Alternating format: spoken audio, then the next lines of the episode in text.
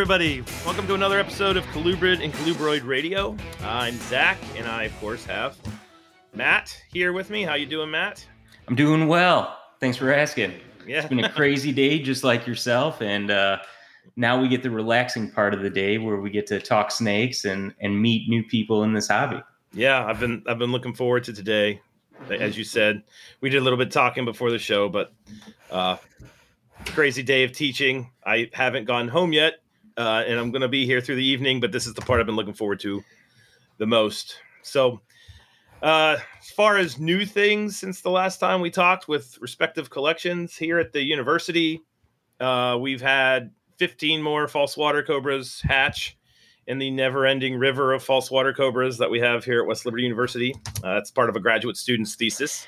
So those have all been weighed and measured, and um, that particular project's ripping and roaring. And we have some results that are going to be really interesting for people, I think.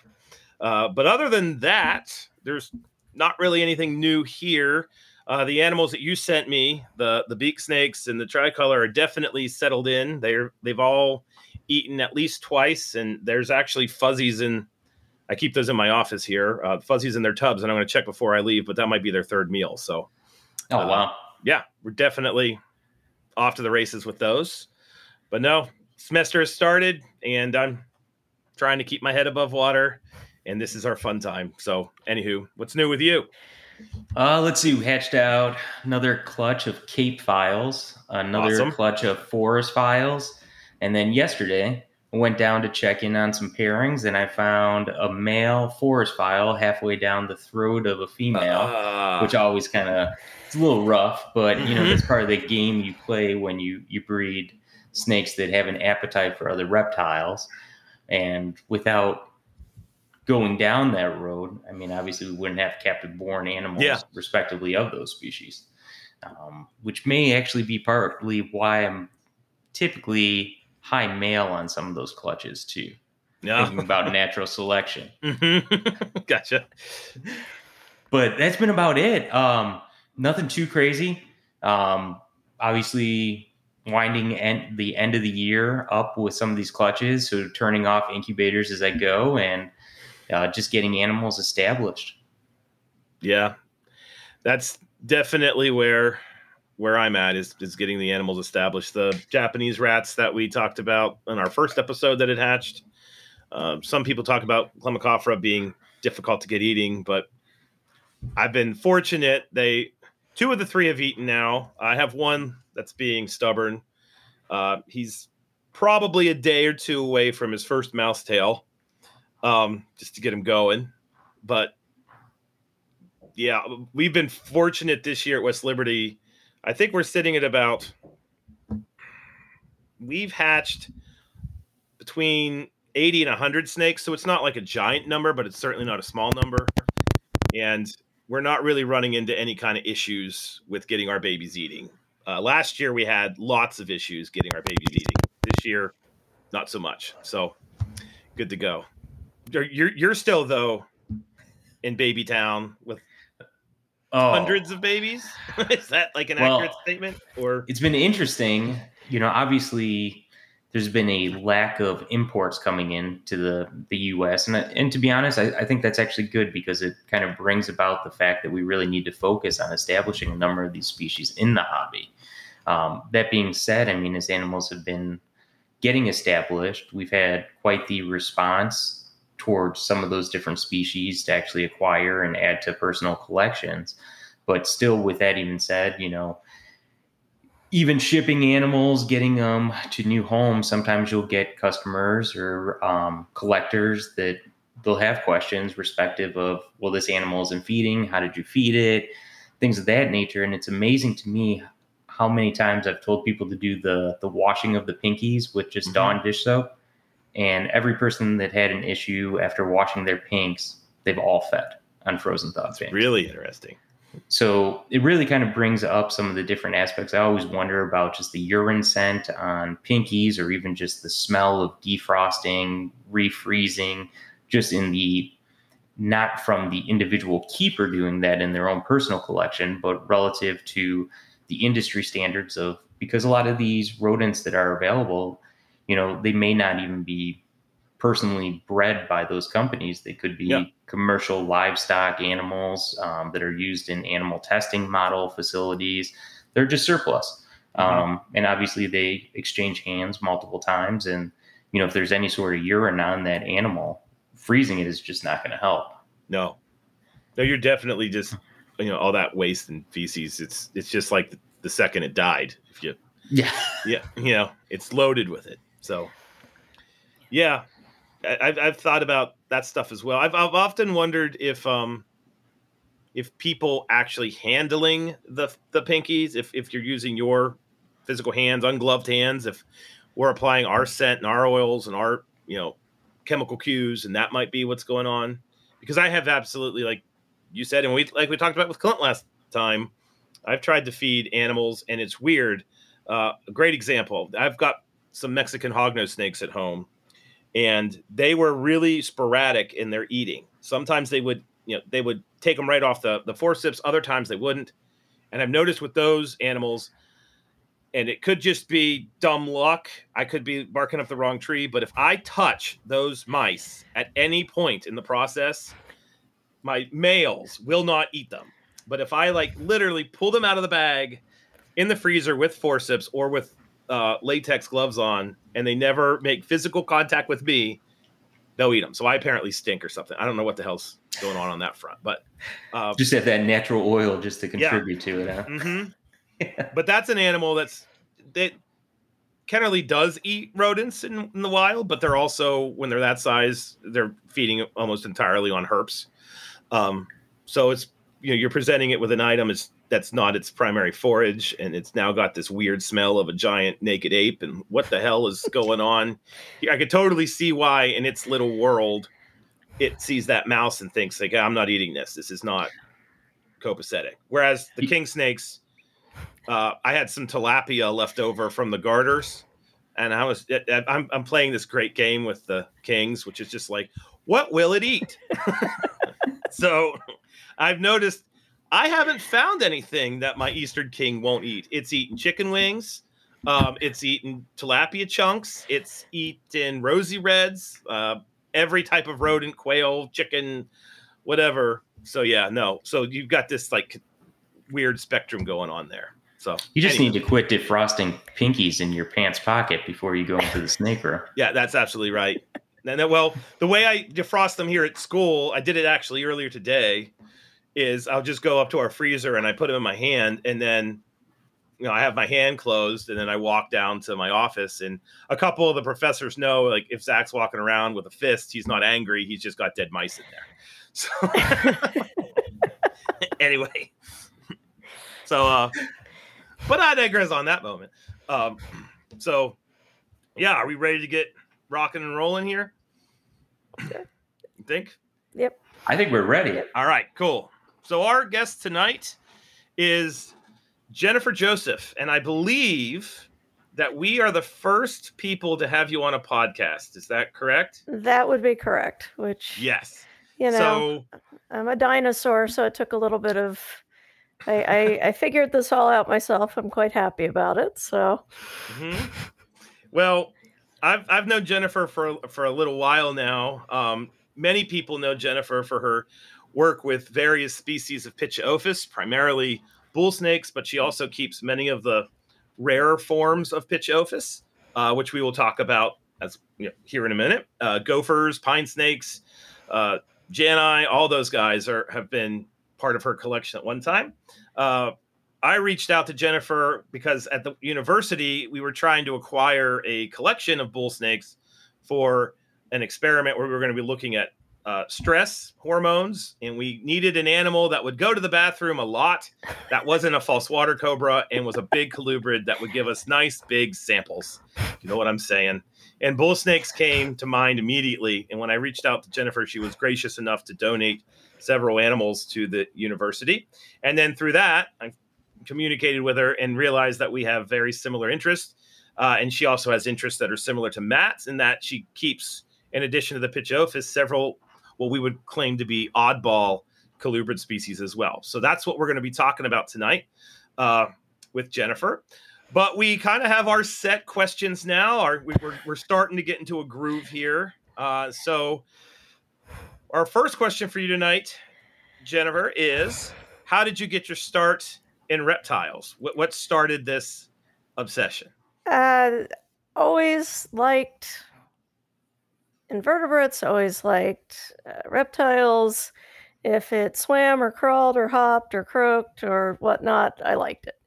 And this was a source of great consternation to my mother, who had had three boys before me and was, yay, a girl. And I was much worse than all of them about bringing things in. And, you know, oh, you can't keep that toad. Well, the toad would go in the music box or in, this is when I was five or six. But um, first herps I kept were were were frogs, just you know, uh, uh, Sierra tree frogs, Sierra Nevada tree frogs, or Pacific tree frogs, or whatever their current common name is.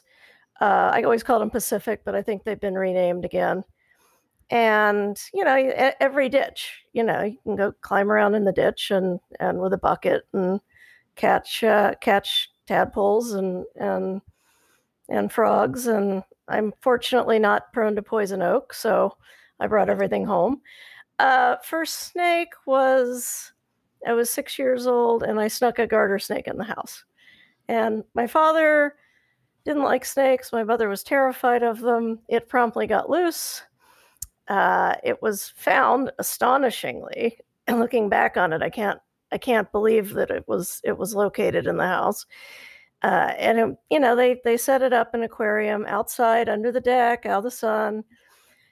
And you have to pardon my voice it's been it's been going in and out. Uh, and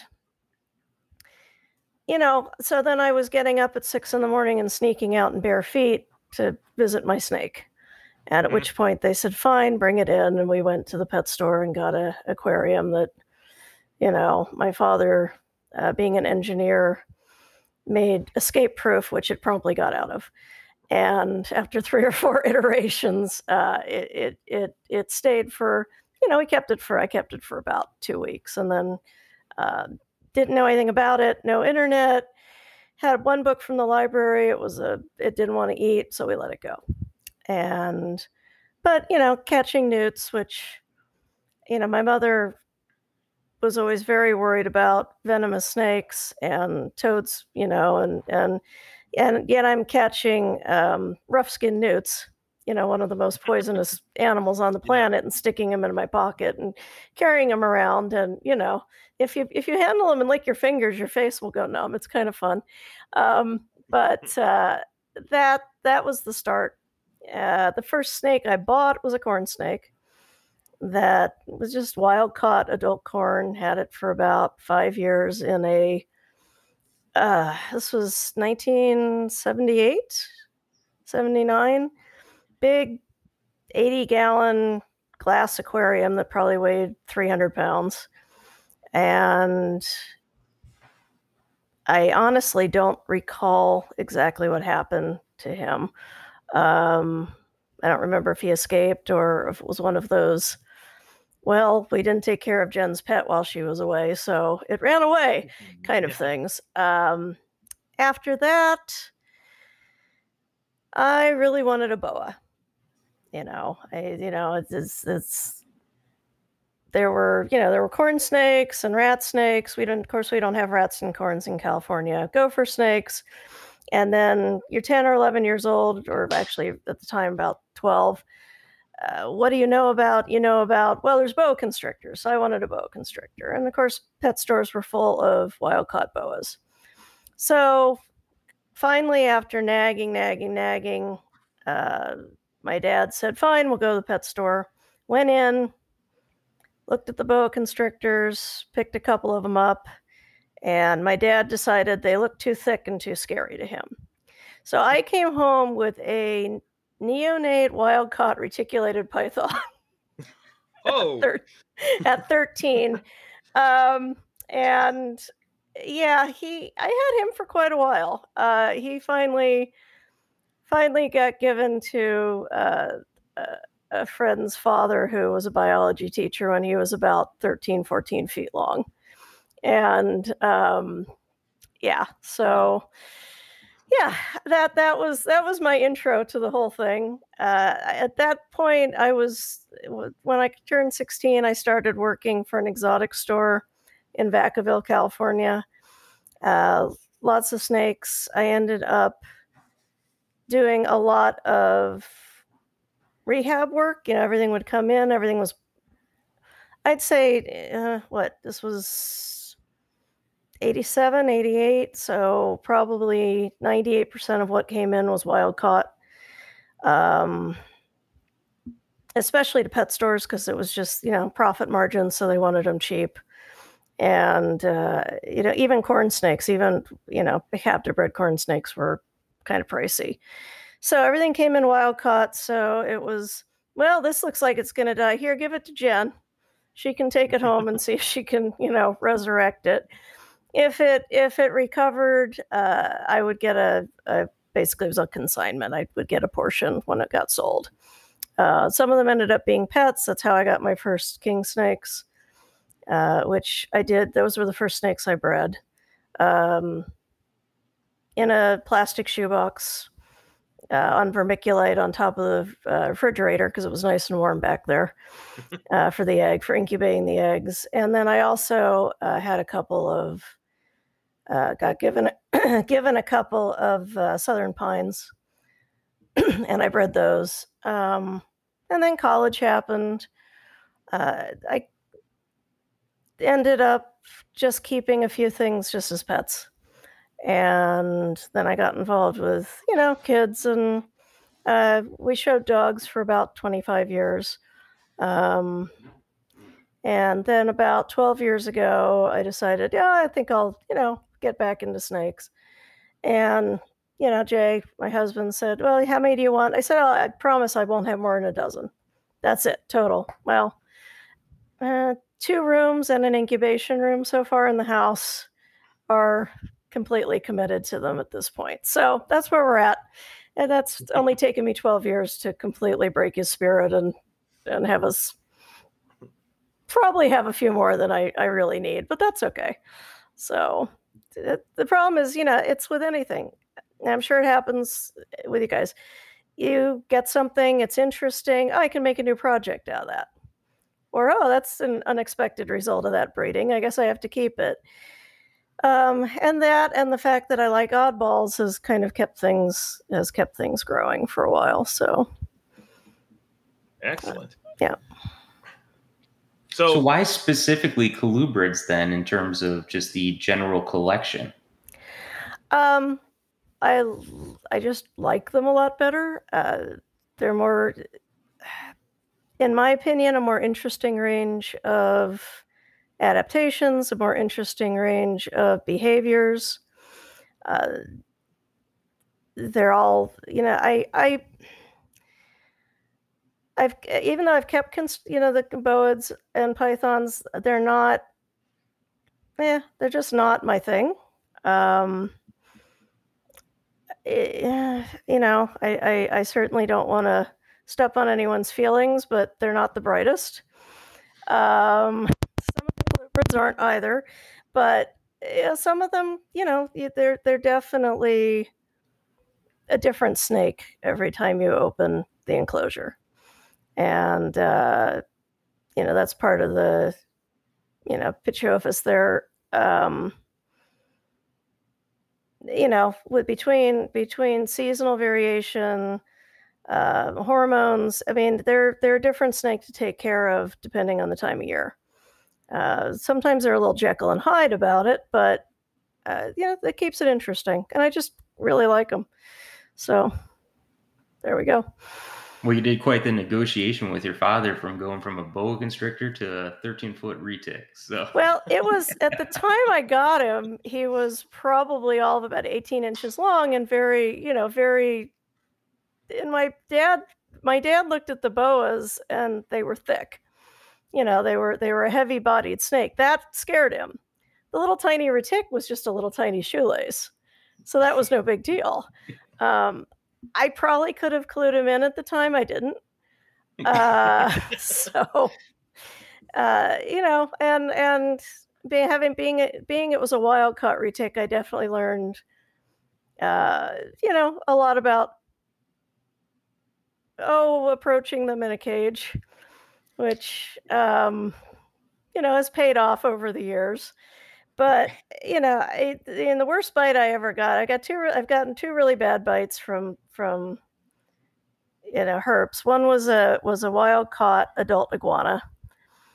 Uh, nothing that I'd like to go back and deal with again. And the other was a big anaconda, and that one ended up. I ended up with some tendon and nerve damage from that one.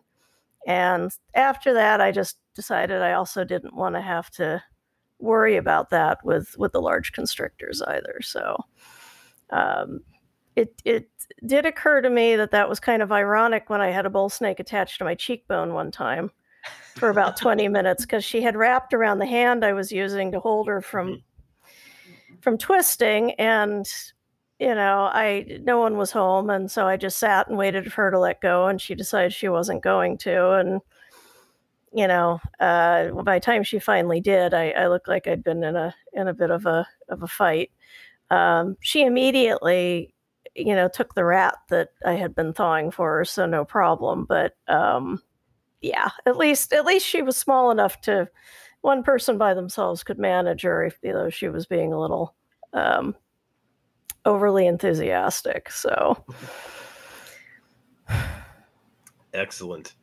So what does your uh, we, we kind of did the introduction broadly but but you, would you mind explaining to our listeners what your collection looks like now? So which oh, okay. species you have and why they're there and just kind of an overview so that when we get into the conversation people understand uh, your background and your collection currently? Yeah yeah um, probably about 65% of my collection are bull snakes uh, of that, it's about 50 50 on morphs and non locality and on locality. Um, for the sayi from various places from Canada all the way down to Texas. Uh, the rest of the of the pits are fairly evenly divided between uh, the pine snakes, uh, Lucas, and uh, Ruthveni. Um, I've got some uh, Cape gophers. Uh, I do have some Sonoran gophers, locality ones. Uh, I've got Jani, Deppei, and uh, the line- Lineaticollis. And then the rest of the collection is uh, Trans-Pecos rats, some black rats, some greenish rats, uh, intergrades, um, a few odds and ends. Uh, I've got eastern and western fox snakes. Um, and then I've got the oddballs. I've got the Scaphiophis, the African, uh, all three species that are in uh, collections of Madagascar ha- uh, hognose and um, uh, Boiruna and Paraphimophis uh, rusticus there. So, uh, so a few rear fang. Oh, I have Baron's racers as well. Forgot about those earlier. So, um, so yeah. So so, but the bulk of it, the bulk of it are the pits, uh, for sure.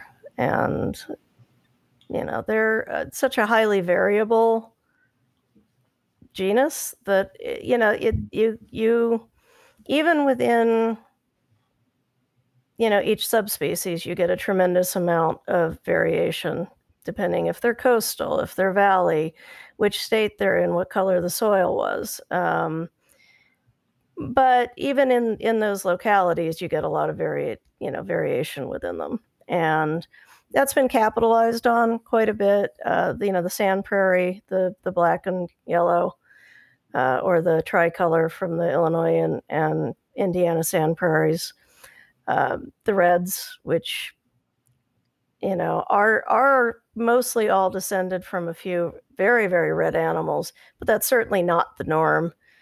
Uh, the in in of what you'll find crawling around in Texas. So, you know, there's a lot been a lot of line breeding and selective breeding that's gone into that. But you could have easily taken, you know, Kingsville, the Kingsville and, and Kleberg County, their locality is known for being red. Uh, most of the snakes there are not red. And you could easily have bred a very, very high yellow or very, Hmm. very low contrast animal from it. In fact, I've got a wild caught animal from Kingsville that is a very kind of dust colored, gold dust colored, uh, low contrast animal. And, you know, so explaining to people when they go, I want a Kingsville, well, they're not all red. So if you're looking for really red ones, well, you know, I do have those, but I also keep other ones around because I I have no desire to have their entire family tree look like a potted palm when we're fortunate enough with, with, with them as a species, as a subspecies, to be able to get wild caught animals and diversify the genetics a little bit. And it's not a possibility with a lot of, of rarer animals. Um, some imports, you're not going to find that. So while we have the opportunity, why not keep the gene pool as as uh, spread out as as possible? Um, that's not to say I don't have line breeding projects going on, but I I like knowing that I've got somewhere to go when they need a refresh, especially locale. So No, I think that's very important, especially as we continue down captive reproduction of a number of these species that have been bred in captivity for multiple generations and decades for some of these species, just because you want to unify and add new genetics to those specific collections. Um, you know, even when you look at AZA collections and things like that, they're not as pure as what a lot of people think they are. Um, Mhm. it, to be honest with you, AZA, from my perspective and what I've talked to and even have looked for for genetics, um, you know, sometimes you'll get in there an animal that was just donated from someone as a pet, and it could be, you know, an intergrade, it could be a hybrid, um, but that animal is now within that zoological collection too. Um, so, you know, even talking about locality in animals, I always find very interesting, not because of the fact that every animal is going to look that specific way, but it presents a lot of um, background and history just from, you know, temperature, things of, you know, cooling cycles, how those animals are actually feeding and, and growing based upon rain cycles, even too, because prey items might become more abundant during certain times of the year. Yeah, I I see a lot of difference in how they respond to changes in weather, in barometric pressure, uh, time of year between the the the what what are called the eastern bulls, the bulls that are found in in the small pockets in Indiana and Illinois, and the bulls from Texas. Uh, very different animals. Um, you know, not just in appearance, uh, which which you can you can pick up a, a, a bull snake, an adult that is from Texas, and know that it's a Texas bull. They've got a, a shorter head, they've got a heavier body, they've just got a different different look, most of them. But the this the eastern bulls which have become really popular, uh, starting with the Illinois bulls, and now the Indiana locales are becoming more more popular. They are very tuned into changes of weather, especially drops in barometric pressure. Um, I'm assuming that's because you know they're next to a Great Lake, and they're also going to have a shorter summer and a sort of shorter growing season, and you don't want to be caught with a full stomach when weather decides to roll off the, the lake and drop the temperature, you know, 60 degrees. Um, it's a death sentence, you know. It, I, I've had, and we don't always get a major drop in temperature when we get barometric drops. Uh, we're right next to the Pacific Ocean, which has a lot of contradictions to it. It, uh, you know, we get we can be 110 during the day and 50 at night with no barometric change. That's because we're just getting we're getting cool air, cool moist air off the ocean. On the other hand, our air is incredibly dry most of the time. It's they've a better humidity in Arizona than we do here. Um, you know, so it it's that's a little bit of a challenge too that we can talk about later. But I've had it when the te- when the barometer has has taken a plunge, and that usually starts happening right around this time of year. Actually, um, I have had whole clutches of of say Lake County bulls from Lake County, Illinois, decide, okay, that's it, we're done, we're not eating. Um, hmm. Or Lake Lake County, Indiana, pardon me. You know, we're, we're done, we're not eating. It's it's the adults are a little more, especially the adults that I've had uh, here in Northern California for for either their whole life or most of their life, are a little more resilient to it. But the little guys will just shut off. Um, and just I curious. Yeah. That that being said, yeah. How many generations in captivity are these animals that you you're noticing this more frequently? I I've noticed it's it's much more prevalent with animals that are F1, F2. And and the That's animals that are probably F3, F4, at least on one side, are much less likely to have that that be an issue. This last two years, I was fortunate enough to be gifted a wild caught um, Illinois Bull, and even the and he's been used to refresh some uh, ones that came from very specific lines that hadn't had a, an outcross for quite for at least three generations. And it's about 50-50 on the little guys in terms of being being really sensitive.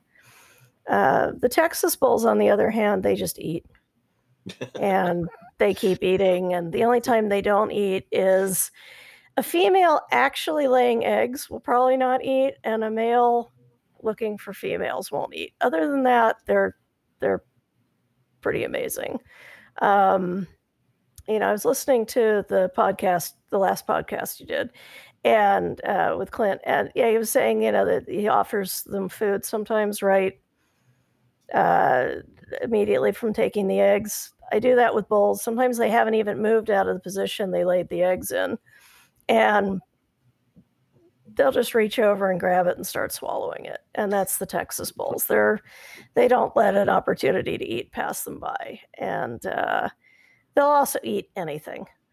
So birds, rabbits, um, you know, uh, on a few occasions roadkill and well frozen, but roadkill mm-hmm. nonetheless. You know, the neighbors run over a squirrel. Well, I'm not going to pass that up. So, uh, me in gloves and tongs and in the freezer because I don't want hantavirus. But uh, yeah, no, I've I've got a few few bulls that have been very happy to uh, dispose of anything.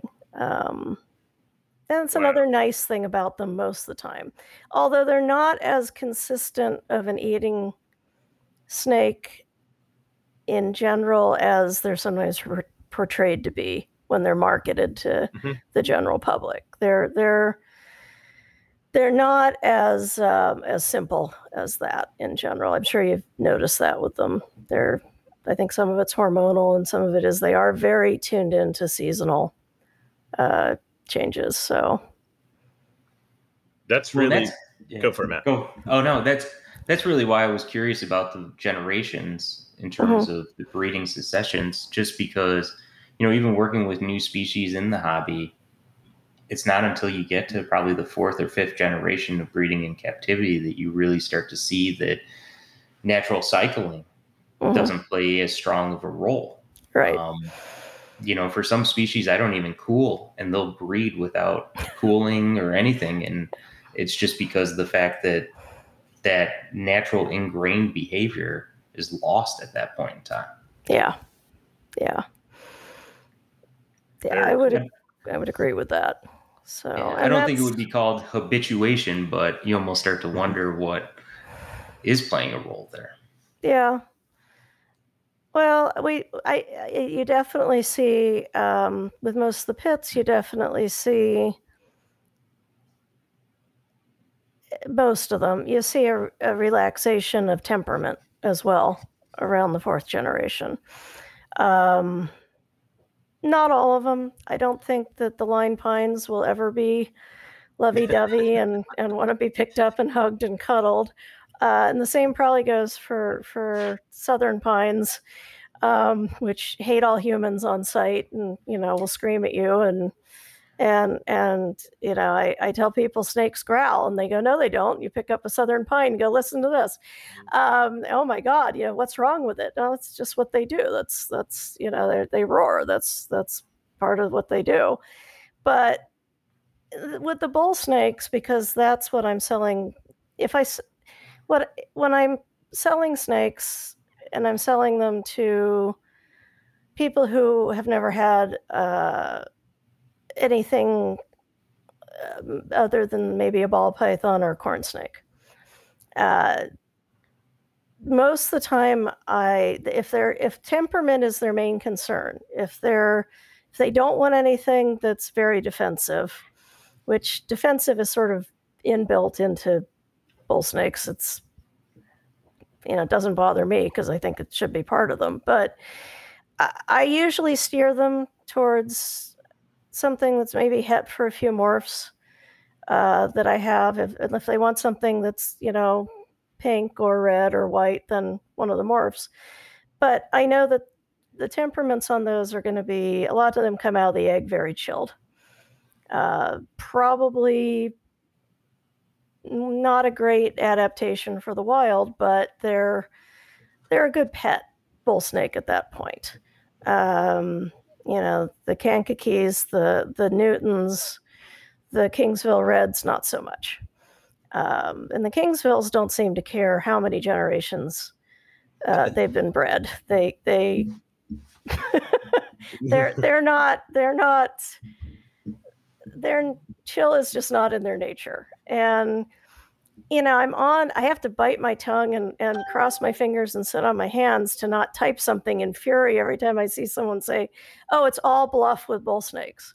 I've had three of them. It's all bluff. They, they'll hiss, but they don't bite you. It's like, I, I have a seven foot red bull that, you know, I've had, I, I hand raised, you know, I've raised since hatching. And, uh, you know, she still tries to kill me on a regular basis. And there's no bluff. She'll hiss, but the first time she strikes, she wants blood. There, there's, I, and I don't think she feels that she's done her job unless she makes contact. So, the the whole that's not most of them. Most of them calm down very nicely. They make very easily handle captives.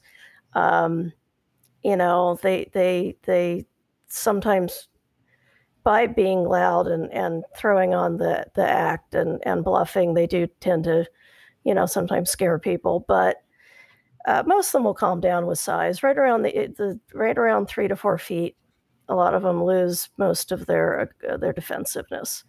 I think something in their in their brain clicks that we're not a cocktail weenie anymore. We're not a single mm-hmm. bite for every predator that's that's running around, and at that point they're they're a little more um, you know they're much more manageable and easily easy to pick up and handle if you're not comfortable with a snake that uh, you know is going to have some attitude and and depending on the day and its hormones may just not want to deal with you. So but yeah some of the reds are not ever calm. And then of course uh, Zac, as you know, the Line Pines have mm-hmm. a definite opinion about humans. It's, and it's not it's, good. It's not good. it's never good. Uh, and you know, fortunately for for being a snake that can get quite large, um, they don't they don't even though they do make contact. Yeah, they, I haven't found them to actually want to do any any damage. Yeah. So it's it's more like being being flicked yep. and just told that you know I would like you to go away now, and and so, um, yeah, I, I it never bothers me with them. So yeah, with the line pines, that's something I wanted to talk to. So you segued it for me. That's a, a species of of Pituophis that many people are familiar with, but I would say more people don't know exists.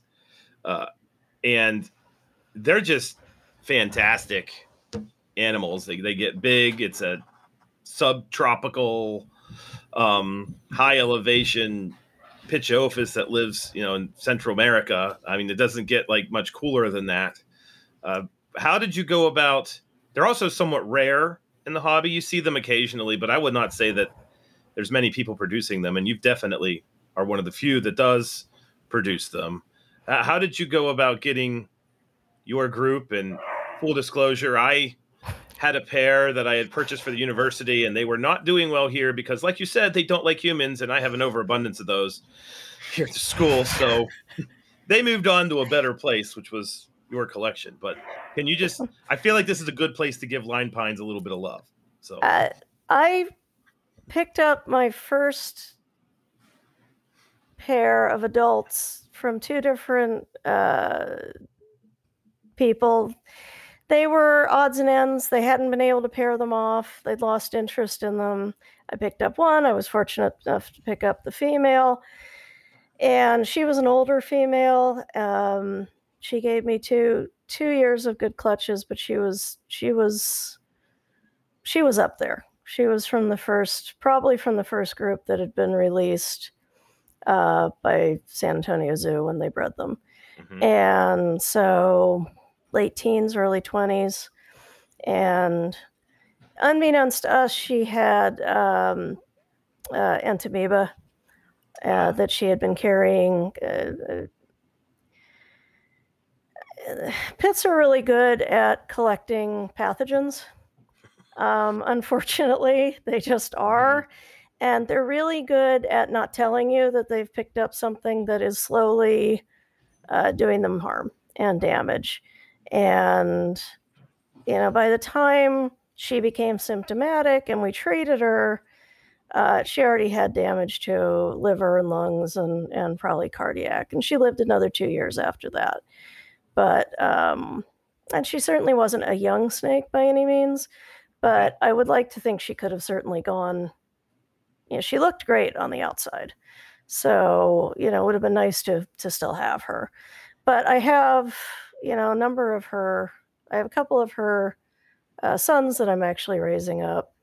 Uh, thought it was a pair, but we all make mistakes once in a while, and they're not the most congenial little, you know, uh, shoelace to ha- to try to see what's going on eh, to to sex. Um, and they're small; they are very small hatchlings, and they don't have a lot of muscle. They don't have a lot of fat. Um, I'll be perfectly honest. The first year I bred them, uh, popping them, I just didn't want to hurt anything either, and uh, gotten a little more comfortable with the fact that they're tough little boogers and not nearly that breakable. But so I've got two of her two of her sons, uh, two of her male offspring I'm raising up, and then I had a pair that I purchased as babies that are now um, they're now adults, and then I've got I've got the the pair that that came from from you, and they're doing fine. So uh, this year, I expected to have.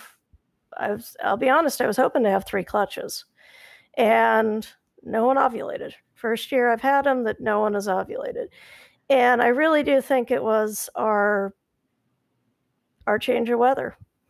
You know, our yeah. our summers have been becoming increasingly warm and mild, and although I haven't been cooling them as a, as a species, I've been relying on just the natural cycles of the seasons shorter days, cooler weather, and just cutting their food back in the wintertime. Uh, and yeah, they were producing, you know, nice clutches and no problem. This coming winter is the first winter that I'll cool them. Um, I probably will leave them on the warmer side of the room um, I will probably not cool them for a solid 12 weeks, but I'll probably give them eight weeks to at maybe 60 uh, in the dark. And hopefully that will get everybody back on track because uh, I basically had three adult females and one very disappointed male this year. So. hmm but uh, you know, but he'll get cool too because if it's affecting their fertility, it's going to affect his fertility. Yep. And so, you know, and that same thing is gonna. I'll probably do the same thing with the uh, Paraphimophis as well. Um, I did get an ovulation this year, but unfortunately, uh, no, nothing was fertile. So I, I, tried, Zac. I really yeah. tried. I promise. We, are going to talk about those guys for sure.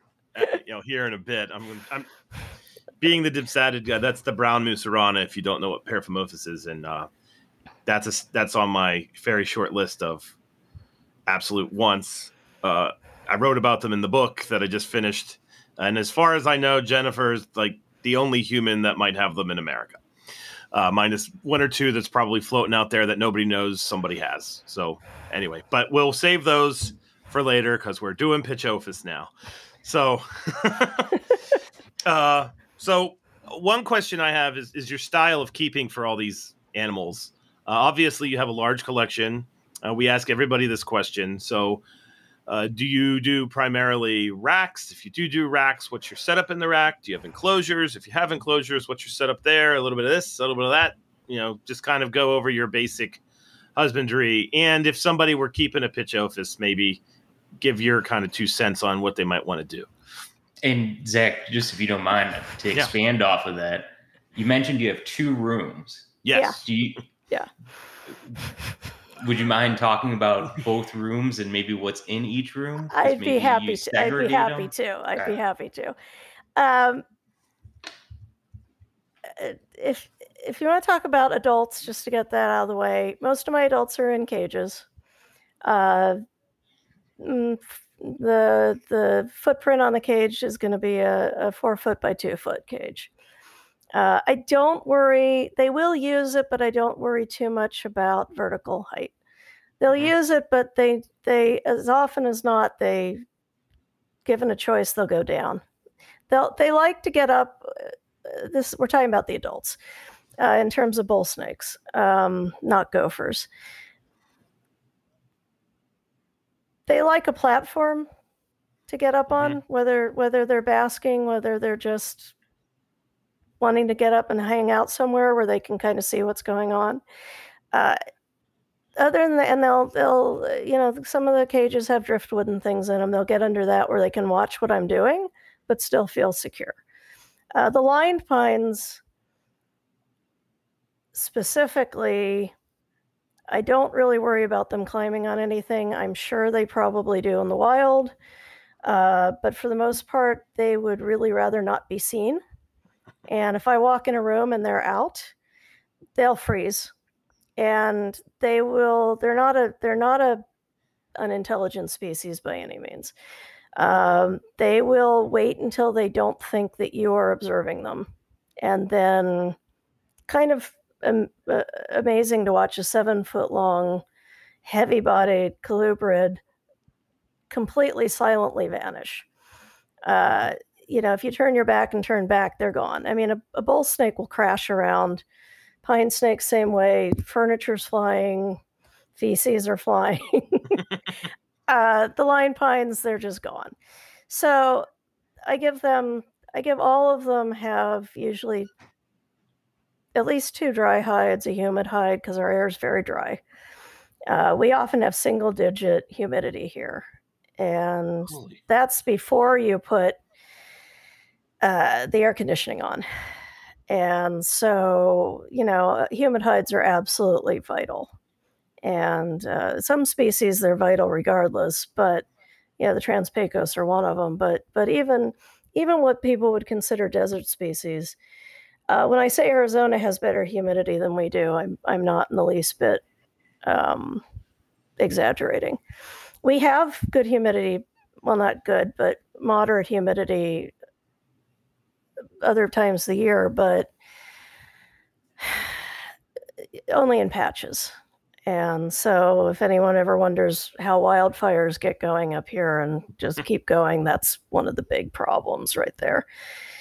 But uh, so the adults are mostly in cages. I do have a couple of freedom breeder, the big boa sized uh, freedom breeder that are, I think, a 40 by 30 foot foot inches Yeah, that would be nice. Yeah, then I wouldn't have to clean. That'd be awesome. Yeah. Um, just throw some bugs in there and call it good. Mhm. No, uh, 30 by 40 inches, I think, is the footprint in those, and those work well for adults as well. Hatchlings and juveniles, I usually keep in racks. And to be honest, racks are great, especially for a lot of the the, the pits. They're diurnal and and and active and very alert and they stress very easily which can cause to a lot of issues with eating. Um, you know first thing someone contacts me they have a bull snake they have a pine snake they have a gopher snake they want to know why it's not eating please send me a picture of your enclosure. And most of the time it's going to be a glass aquarium. Um, all four sides are clear and they've got you know paper towels or aspen and and two hides in a water bowl. And it's like yeah that's not to work. These guys are absolutely living with the realization they're going to be eaten or or the instinct that they're going to be eaten at any given time. And if i have if i if i have them and they don't eat i usually move them to a darker rack in a quieter corner. Um, worst case scenario i'll put a piece of newspaper over the top of their hides in the tub in the rack. So they never feel like there's anything there's any seal there's any open sky above them at all. And if stress is a factor in causing them to to not eat or not do well that usually corrects the situation pretty quickly. So um, some of them don't care but some of them are are and you can tell right out of the egg you can tell which ones are going to be a pain in the neck and, and need a little little little little more security. So right about when they get to three to four feet i think i mentioned they a lot of them calm down. And the first few times i had that happen because i honestly hadn't remembered my original pines doing that but that's probably because they were southern pines and never calmed down hmm. Was that i you know you wonder is the snake ill what happened is there something wrong Mhm. with you you've gone from being absolutely a challenge to pick up without getting struck at, to handle without you hissing the entire time, without you being stressed, to, oh, okay, you know, fine, pick me up, take me around, give me some food, you know, we're cool. And it seems, really does seem with them to be a function of size. And uh, that that they get to at some point, and it makes sense because they are uh, crepuscular and diurnal hunters for the most part across most of their range. When you're small enough, everything, especially birds, but everything's going to eat you. Um, but you have to be out. If that's the time of day your food's out, that's when you're going to be out. You know, when you whether you're moving, you know, even the bulls in particular, a, a lot of them are burrow hunters. Um, but nonetheless, they still have to get from A to B. And they get to a certain size and they're no longer an easy meal for a hawk. They're no longer an easy meal for for everything that comes around. And I think that that's got to be part of it because it's I'm not the only one who's made that uh, observation. And I've I've you know seen people that you know I, I, giving advice going well just wait till they're four feet long. Mine calm down. It's it's a fairly consistent phenomenon with i'd say the northern pines and the sayi um, you know some of them never calm down. You know Ruthveni never calm down. So um, speaking of oddballs which you know there's there's a there's a snake that that really needs you know love in the hobby um, but you know they're an, they're an intimidating animal. They're also an animal that as matt was saying you've got other spe- subspecies have crept into uh, they're a very hard one to find uh, animals that that would be considered pure Mhm. uh, and and that you can actually track back and guarantee that. Everybody says that their line is pure um, and everyone says everyone else's line is not pure and it probably ultimately at the end of the day isn't doing them any good that everybody is at each other's throats over over that. But that being said, there are a few lines that are, you know, much better documented than others. So, uh, but they're not a friendly snake. And No. temperament wise, they're closer to the line pines. You know, but except the line pines, as adults, I can work in their cage. They never strike at me. They go into their hide. They prefer to sit there and go, You're not here. I, I deny your existence. The the Ruthveni will happily, you know, try to take your face off if you if you were to try to climb in there and take a look. But um yeah, so So with your two rooms, back to that. Oh, back to that. What- yeah, no, the adults are in one room. My my battery? breeders and my my grown adults are in one room, and then I have grow outs and sub adults in the other. And that's because like the one room can be just turned off once I get everything cleaned up or no one has no one's eaten for two weeks. I can just turn that room off and um you know that's that's uh sorry. Uh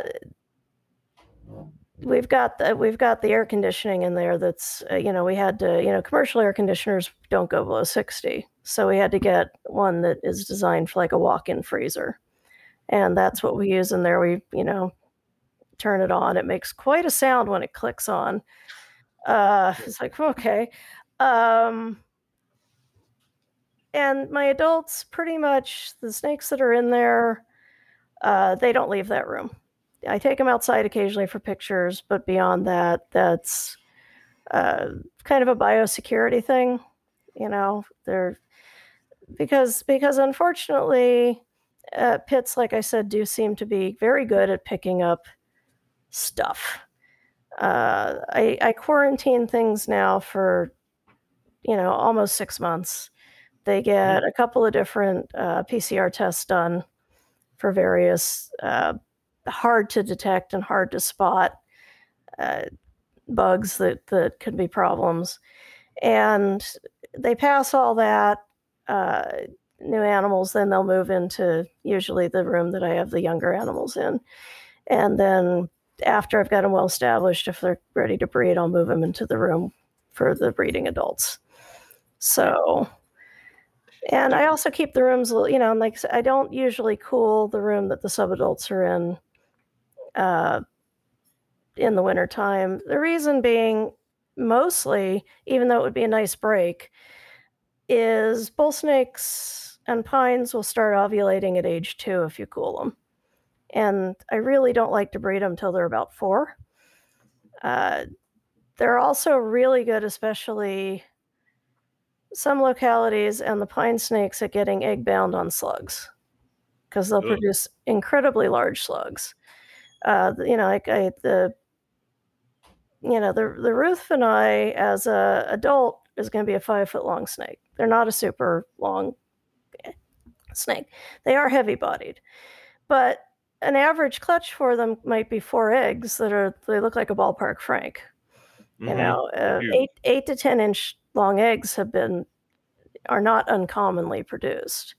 And they're very rough not quite as as rough as an indigo but you know they've got a sandpaper quality to them and even the slugs they produce are huge. And i just don't want them getting egg bound if it can be avoided.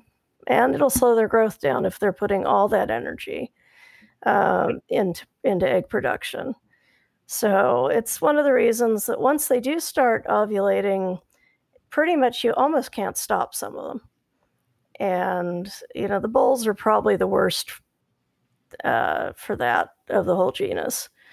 They, you know, I've tried not feeding as much. I've tried limiting the amount of light they get during the day so they're not thinking it's summertime. I've tried all of it, and you know, not cooling them.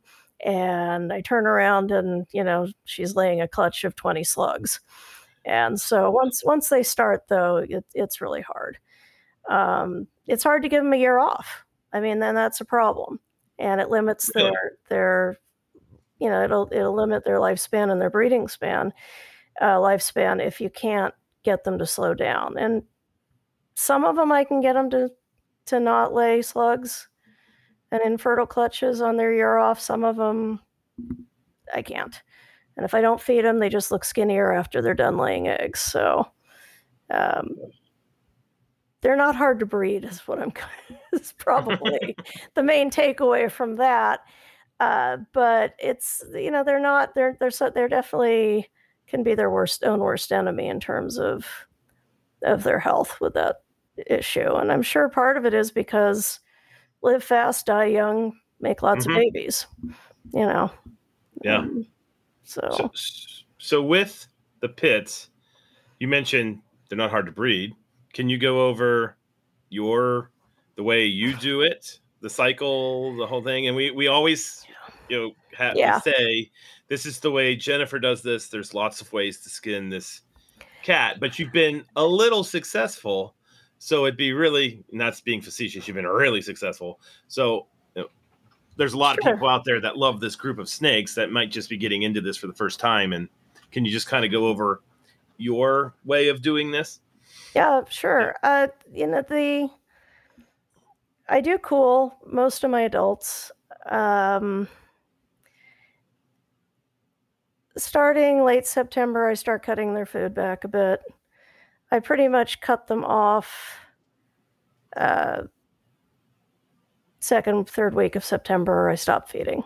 Um, I give them a couple of weeks to make sure they're emptied out. And at that point, I'll turn off supplemental heat it's usually still warm here. So, but we have a tremendous where I live, we have a tremendous variation of data tonight. We can we can have a fire weather watch and a frost warning at the same time. We can have, you know, 80, 90 degree temps during the day and they can drop to 45 or or or even 35 at night uh, pretty easily.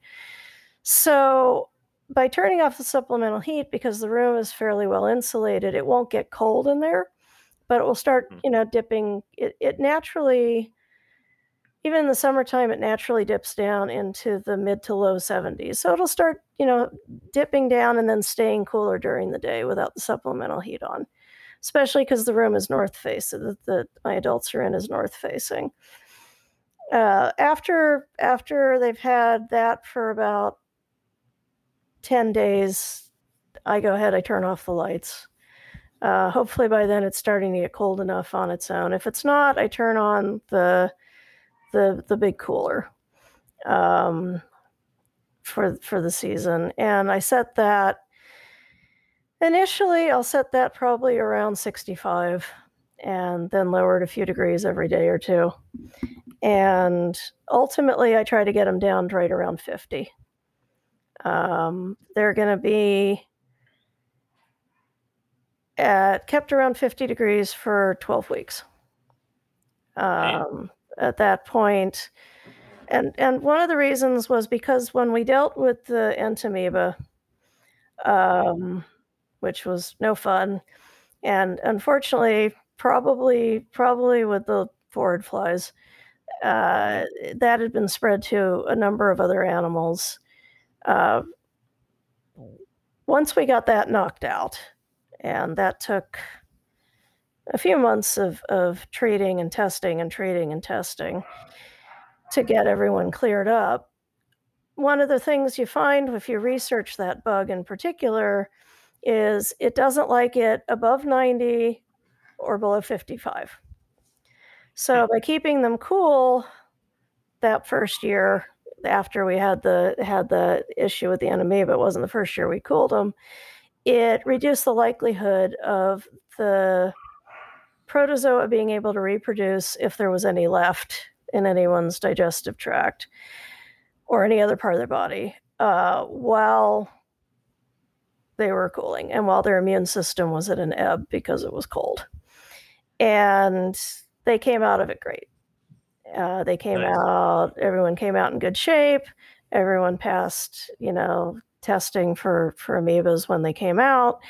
Um, it's been a while. I still test for them, but we haven't seen them for a long time, thankfully. But they they came out of that great, and they were in great shape. So that's just been my go-to temp now. Uh, and the, I wake them up. I turn on the temp. I turn on the lights first, and I turn off the air conditioning. and then it will, or the cooler. It's not really air conditioning. I turn off the the compressor. It will start to then gradually warm up, and then once it gets to about sixty, I start turning on the supplemental heat, and bring them up over the course of the next week or so. After that. Um, don't like to keep them at that sort of in between temperature for too long because I don't want their immune system struggling. Um, mm-hmm. But I also don't want to shock them. So, but we do it. We do it. I know. I know people that take do you know take two weeks to do it. It's mostly by the end of a week at our place. Mostly they're back up to at least room temp uh, with with usually their their hot spots turned on. So or their basking spots turned on. I give them about two weeks from the time I turn the lights on. They're usually ready for a meal.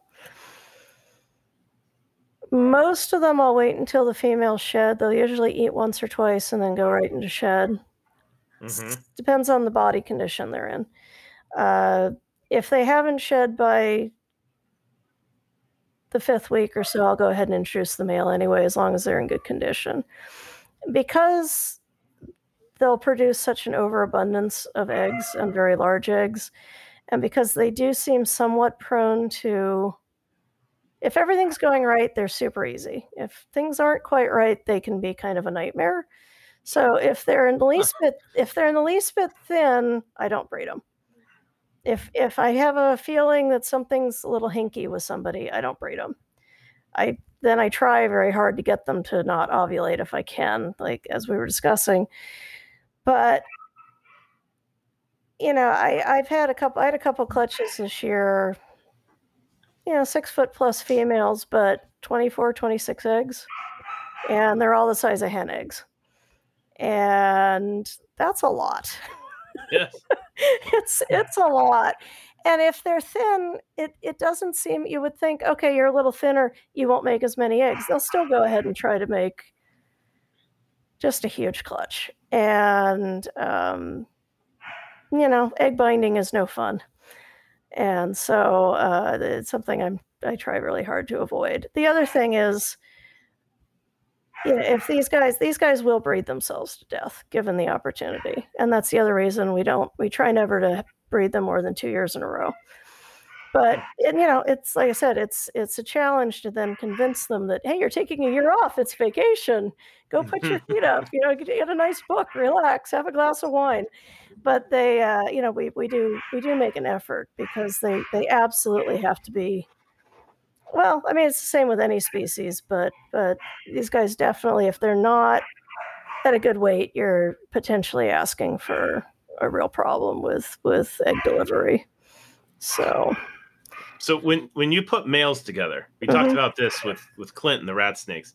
Do you see more breeding activity with when the females have shed after they've come out of brumation, or do they just get on with it because it's it's springtime and it's time to go? It depends on the male. I have a couple males that would breed a garden hose, given the opportunity, and um, if the female's not interested in breeding, they'll still try and and I separate them because uh, they're pretty violent breeders. If you're talking about the pines and the bulls, um, not uncommon for females to get royally chewed, you know, top of their head, back of their neck, uh, sometimes halfway down their their to their towards their back, um, and the males will not give them a break uh, you know that there's no hey we bred mm, let's let's let's separate to our respective corners for a few hours. Um, no. There so it depends it depends on the male. I i do have some females that i absolutely know have ovulated during brumation. Hmm. uh, at at at 50 degrees they went ahead and and brumated because i brought them out took one look at them put the male in there and they shed and laid eggs probably five to six weeks after the end of, of brumation. Doesn't happen very often, but probably maybe one every two or three years will do that. So, in that case, yeah, I mean, you know, if I put them together, there's no interest whatsoever. uh, or he's interested, and she just sits there like a lump and has won't even run from him. Just basically decides I'm going to play dead. Maybe he'll leave me alone. Then I'll take him back out. Um, cannibalism is pretty rare with adult um, with adult pits, so I don't really worry about that too much. So I'll leave the male in for usually three days. Then I'll separate mm-hmm. them to feed them. Most of the males won't eat during breeding season, though. So some of the older males will, but um, most of the younger males, especially, won't eat. They'll eat two or three times, and actually, I feed the males pretty heavily after brumation because they once they decide that you know they're they're basically single-minded as a as a chainsaw at that point they've got absolutely no interest in in food or anything else um, even the line pines that are so the mm-hmm. males are they're so shy. That's the only time i see the males out all the time and they won't you know go and hide when i come in the room. Because as soon as they decide there's a girl they completely you know get get blinded. They don't care that i could be in the room. Uh, you know there could be an ocelot in the room. I'm pretty sure they wouldn't care. Mm-hmm. as far as they're concerned if they're if they smelled the girl that's it so uh, but yeah usually i leave them together for three days take them separate them feed give the female a couple days to digest i'll put them back together again until she starts actively refusing him or he has no interest in her, or she's or she goes back into shed. Uh, eggs, I mean, you know, the big thing, they're big snakes, they're big heavy bodied snakes, they have large clutches.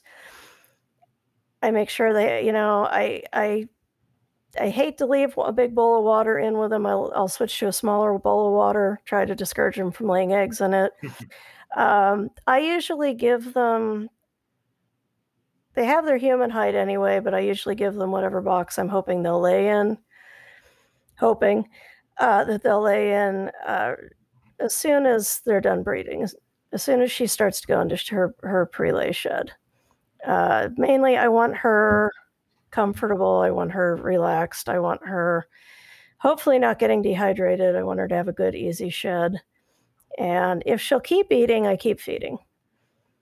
Um, I know a lot of people don't, but I haven't had any problem with that.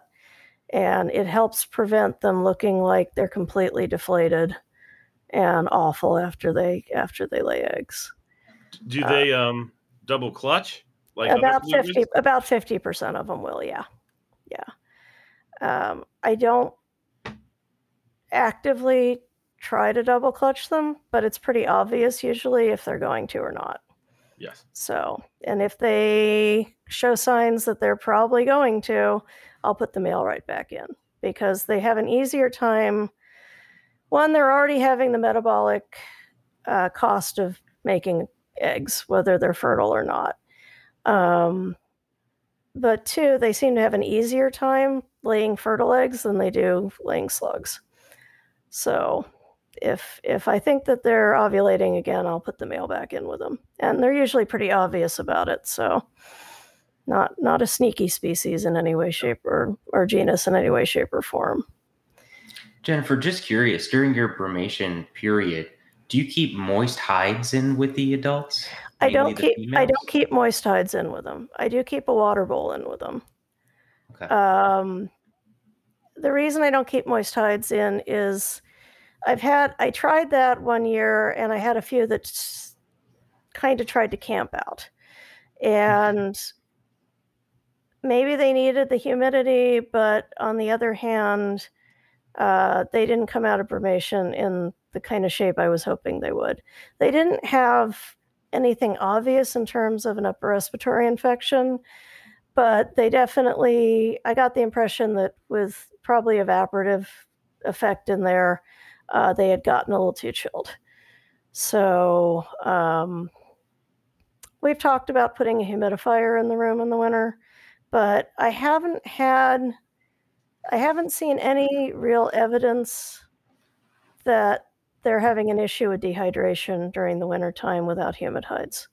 they absolutely will come out and drink everything. And they hiss at me when I go in there to check on them. It's a very slow, quiet, slow motion hiss, but it's a hiss.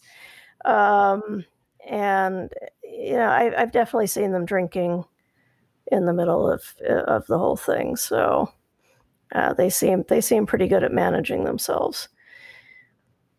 So, so yeah, the other get, oh, go for it, man. Oh, go ahead, Zac. No, you're good. Um, so this was something that I've really kind of sparked an interest in over the past couple of years, especially hearing from a number of keepers, um, even with heavier bodied rat snakes, is kind of the egg bound issue. Mm-hmm. And one of the things that's, I don't know, um, from being an anatomist, I found it very interesting in terms of how fat accumulates on the mm-hmm. inside mm-hmm. of reptilia.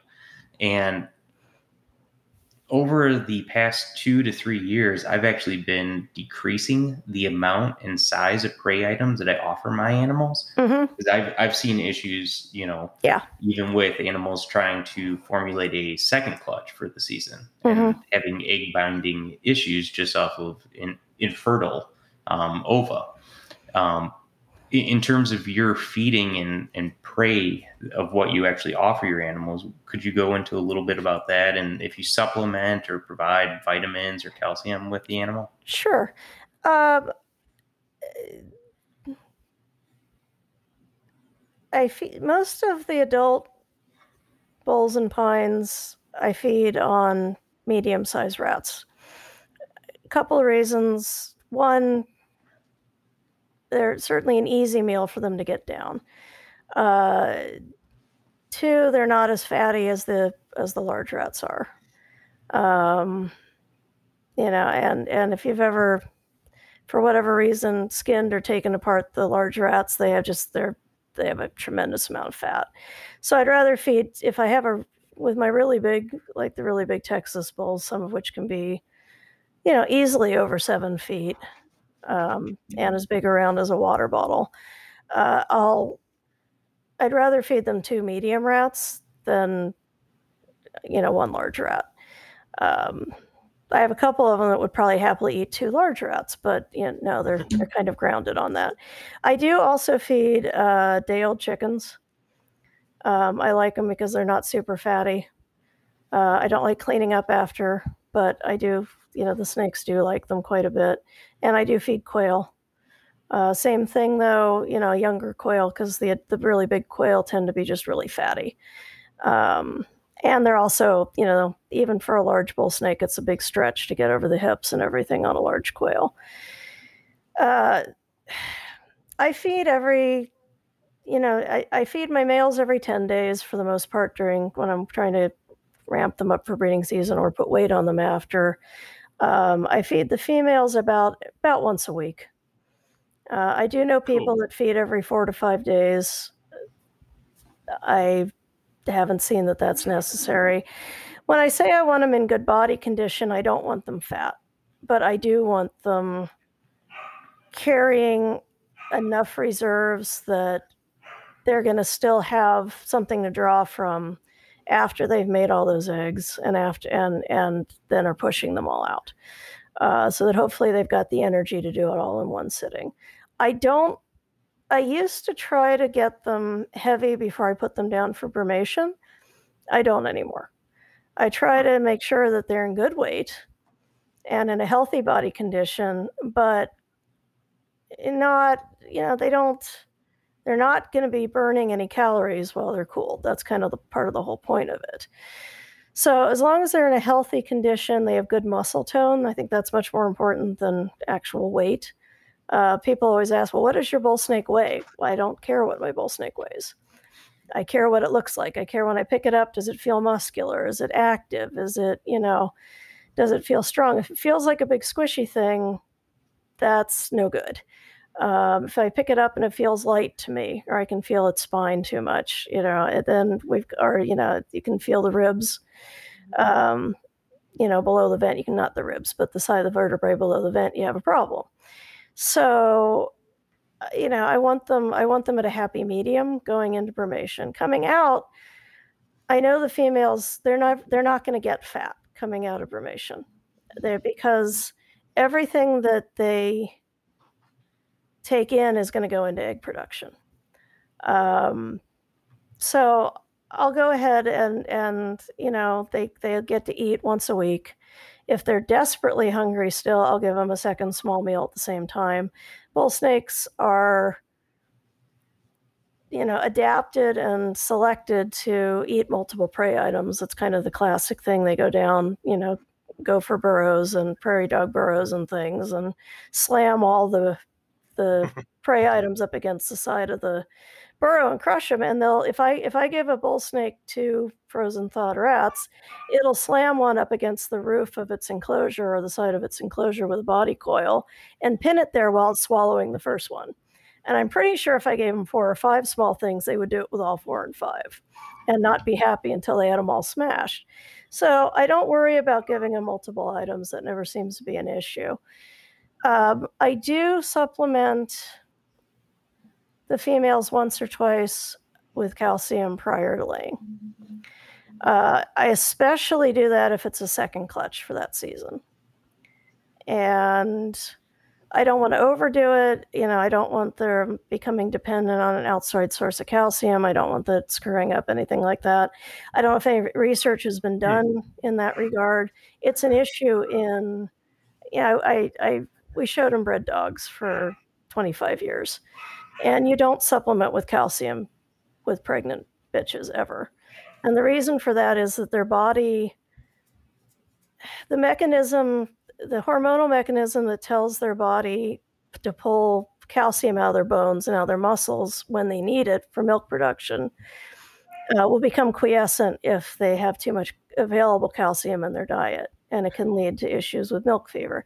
I have no idea if reptiles have anything remotely like that, but they definitely need calcium for good muscle contraction to move eggs out and to lay eggs. And you know, so I'm I'm hesitant to overdo it. Um, I I'm more likely to supplement them if I think they really need it badly after they're done laying for the season they'll get sup they'll get a supplement with every other meal of calcium until they go down for brumation. But pre-lay, uh, you know, I may dip the the rat's nose in calcium powder. You know, get it damp and dip it in calcium powder or bird or roll it in calcium powder. Once, maybe twice. It just depends. So, uh, so your your feeding rate for the neonates and the juveniles that you're growing up, how does that differ from what you're doing with adults? Um, you know, it really doesn't because I'm not I'm not rushing them to breed at, at age two or three. I really want the the the, the the saying with bull snakes and pine snakes is three years old and six feet is when they're ready to breed. But a lot of them aren't mature at that age. A lot of them they may be six feet long, but they're still really slender. They're not fully mature. Uh, so a lot of them I don't breed till age four. I haven't seen, based on family history, I haven't seen that if it takes them until age four to get to up to full size or age two to get to full size, I haven't seen that, you know, anyone's uh, been been stunted. Um, I you know it's the same thing as as when we're talking about you know when I said I don't weigh my snakes unless I have to medicate them or something, but if they if they're growing and you know shedding every two to three weeks, which is what baby you know pits will do for the most part, um, if they're got good muscle tone, if their body condition doesn't look overly thin, then I figure they're getting enough enough calories. Uh, I I used to feed every five days. I I now feed every seven.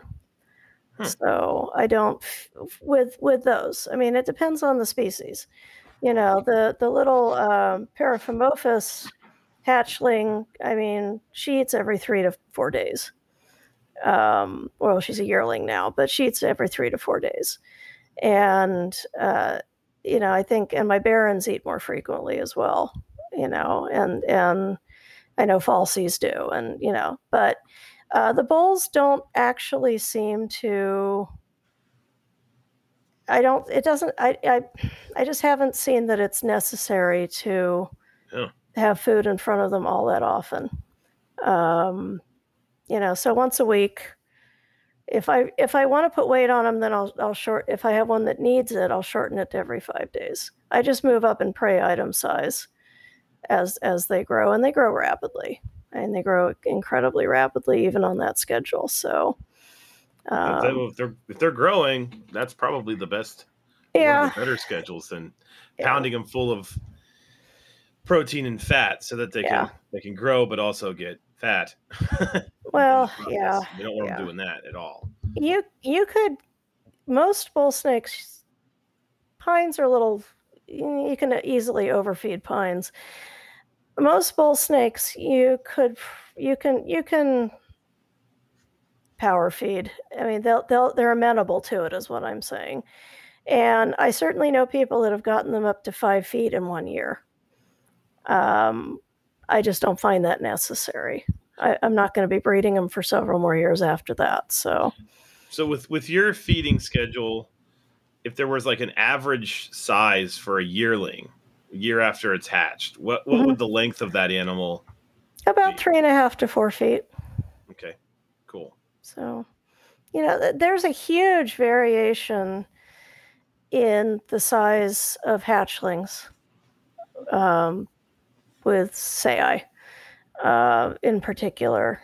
Some of them are are very small, um, not much bigger than uh, a black rat hatchling, you know. And then, uh, you know, some of them are pushing up there into the the same sort of size you would see with the southern pines and the you know the ruthveni you know that can easily be um you know 16 18 inches 20 inches long and ready to eat pocket gophers right out of the but most of them are, are not as large as the pine snake hatchlings. Most of the you know catenifer are just not as large as the as the pines are. So this is the first year you know this year it's been interesting. This year it was first year we produced uh, Deppei and um, when I had been sent babies when they were little, they were tiny. They were corn snake size hatchlings. And I was really pleased with these guys. They were you know, on the smaller end of the spectrum for what I would consider for a sayi hatchling. And I, I sent, I, you know, I, I talking to people who've, you know, looked at them and said, "Oh, they're small." Like, I've had I've had Deppei that were much larger than that. I'm like, okay, cool, but where where were they when I was trying to get them? Because people were sending me these little things, and I'm going, oh, what, what do I feed you? Uh, so you know, but they've been interesting too because there's another subspecies in the genus that, um, like the lined pines, were much more widely available at one point in time, Mhm. but now haven't been imported for a long time. And I, I- I'm sure inbreeding depression is definitely uh, nipping at their heels currently. So, you know, and that's an issue, and it's an issue with you know with uh, you know anything where the gene pool's limited. Um, and I think that you know the lined pines are a good example. They haven't had an influx for a long time. Uh, Mhm. I think they're still in relatively good shape. I think it is paramount that only the best and the fittest of the hatchlings are probably bred, however. Uh, they're not a species that I, when I've had them hatch, most of them have been have thankfully been quite vigorous. They're not a species I think that we do ourselves any favors trying to keep them all alive in.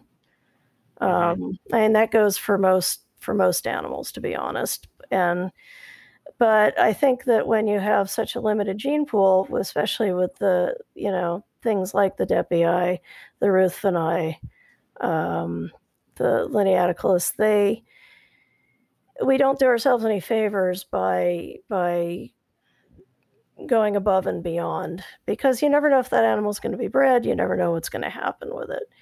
Um, you know, it's it, it- that that's that's I don't know. I got off on a tangent there pretty badly. That's okay.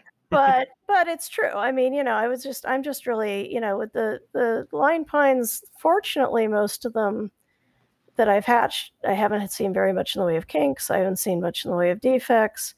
Uh, I have seen a fragility though, with as they age, especially with the males.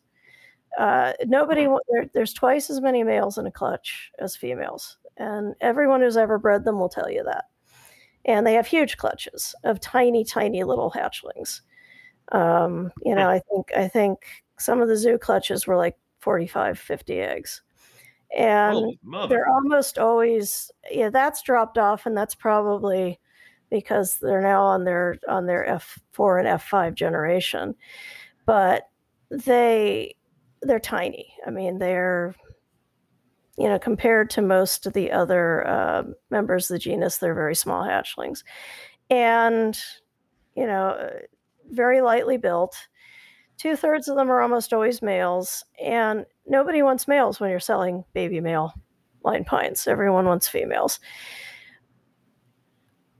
I get four or five contacts a year minimum, probably more. People that have lost their male, can't find an adult male.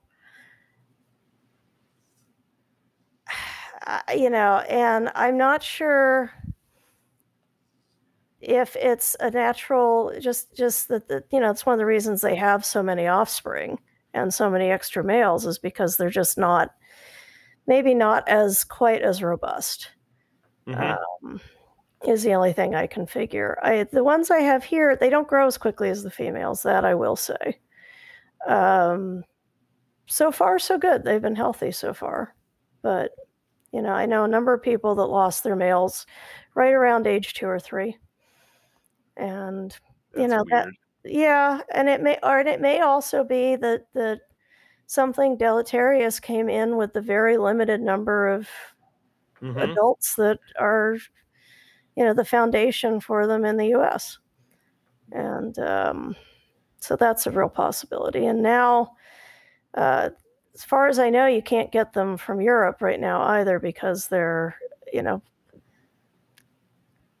you know, the, the, with the crackdown on, on species that were smuggled out of Mexico, um, unless you have, you know, I, I we I, I talked to someone in, I I have exported them to Europe. I talked to somebody in Europe about getting some back that were, you know, half his line, which is an unrelated line to the U.S. line, and uh, we were not able to get. We were told we wouldn't be able to get permits for them at hmm. this at this time because there's you can't prove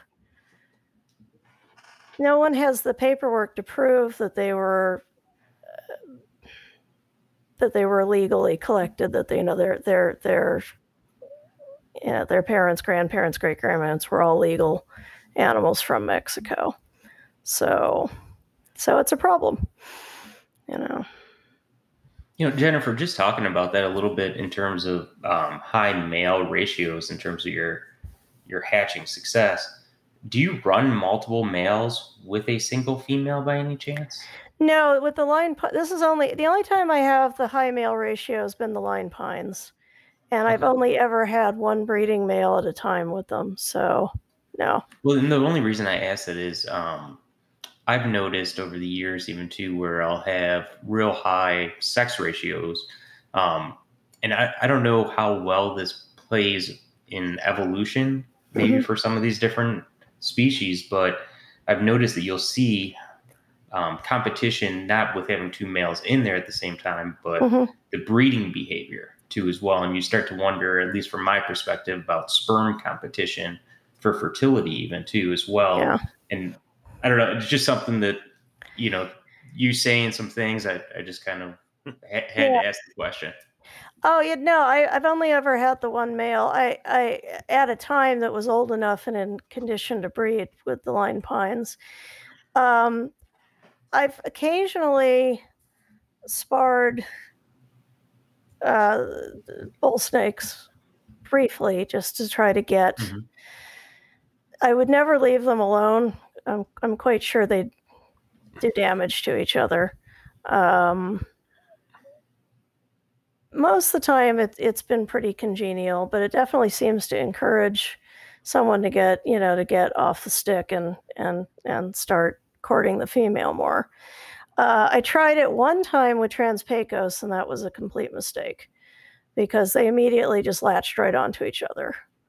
Um, it, it, they, you know, they were pushing on each other, and I kind of thought, okay, I'll let, I'll let you push on each other for a few minutes. And the next thing I knew, they were both had a hold of each other by the back of the neck and were, you know, rolling around.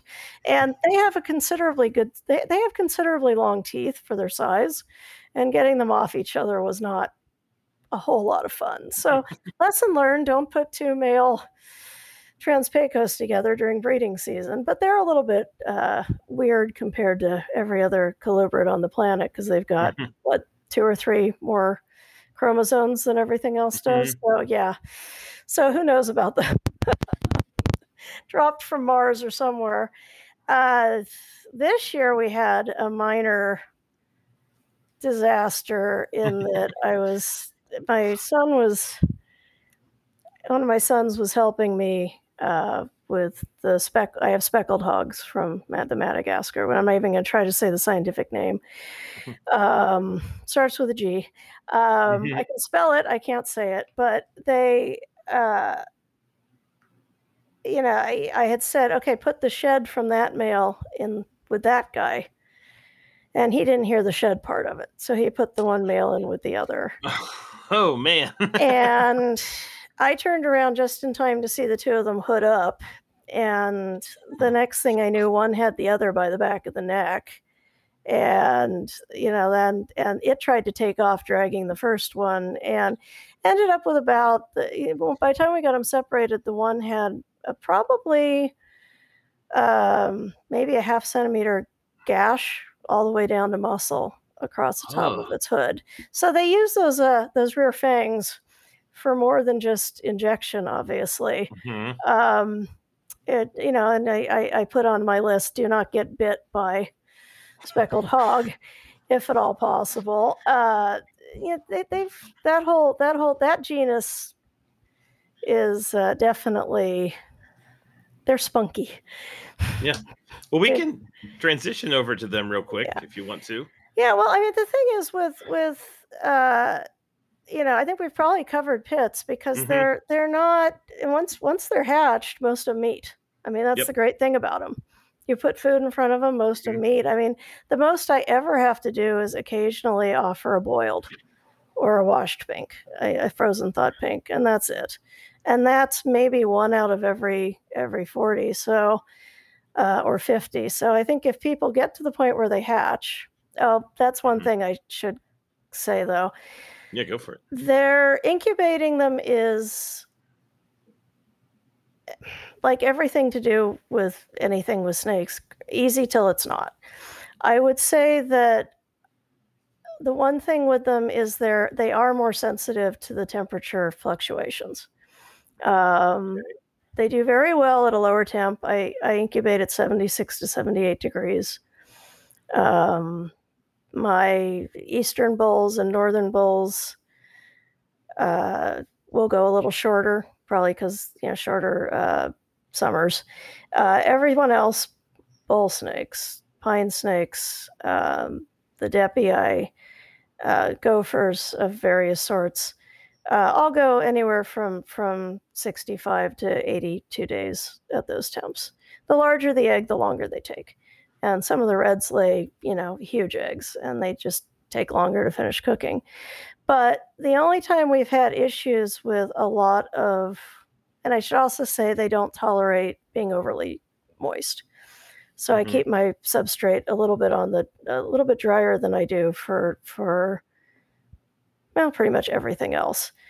Um, but the only time we've had problems with kinks uh, or significant die off in the egg has been when oh pacific gas and electric has cut our power for various reasons or you know there's been uh, a power failure during the summer and we've had heat, temperature spikes. And they just and you know the the the, the rat snake eggs sitting right next to them the Trans-Pecos eggs sitting right next to them are fine but then i'll end up with losing eggs or we'll end up with a kink tail um, and so speaking with with other people that you know some of which have never took any time off like I did, Mhm. and have been have been you know doing doing them for you know forty years consecutively. Uh, everyone seems to agree cooler's better with the genus when you're incubating, and so that would be my big caveat there. But once they're hatched, let them shed, throw food at them, and they're good to go. I mean, they're they're pretty Nice. easy. So, yep. But All righty. oddballs. Well- We'll head to oddballs. Yeah. Um, so there's there's two that I'd like to talk about, uh, but we're gonna go to the Mad Hog. Or sorry, I say Mad Hog. Leioheterodon. Oh, I say mad hogs too. So Yeah. it sounds The- cool. various types of Madagascar hognose snakes. I, I do want to throw something out there right now because this drives me a little bit crazy. Um, within the hobby, there's this idea that those snakes are just a giant version of hognose snake that are closely related to our hognose snakes. And just so everybody understands, they're in a completely Ooh. different family now Yeah. the Lamprophiidae, they are actually more closely related to cobras and mambas than they are to hognose snakes. Uh, hognose snakes are in the family Dipsadidae, and those two families on the snake family Yeah. tree are what we call disparate. They're nowhere close to each other. Um, Yeah. And I and they act like it too. Yeah. yeah. Yeah. mhm. So But but Yeah. but this whole group of African or Madagascar snakes, that that genus, it's become, I I think, somewhat. It's seeing kind of a renaissance right now. It seems like Yeah.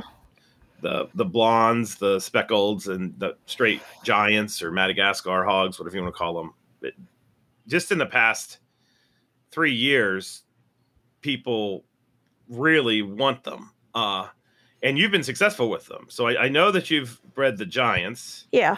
Ha- Have, have you produced anybody else yet? Not yet. Working on our groups. No, not yet. The blondes I have came in in very poor condition.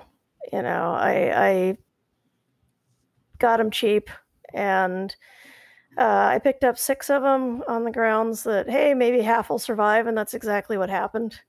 Mhm. and two are doing really well um, and i would say are firmly established and the smaller female is has finally you know stopped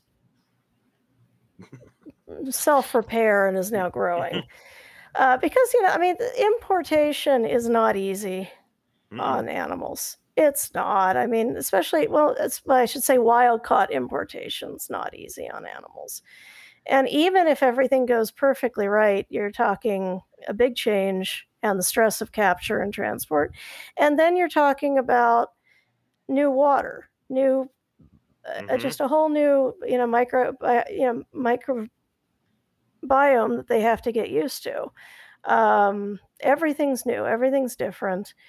And you know they so they've taken a so it'll be at least i don't think i don't think they'll be ready this coming season. I think maybe 2023 my speckleds are in great shape.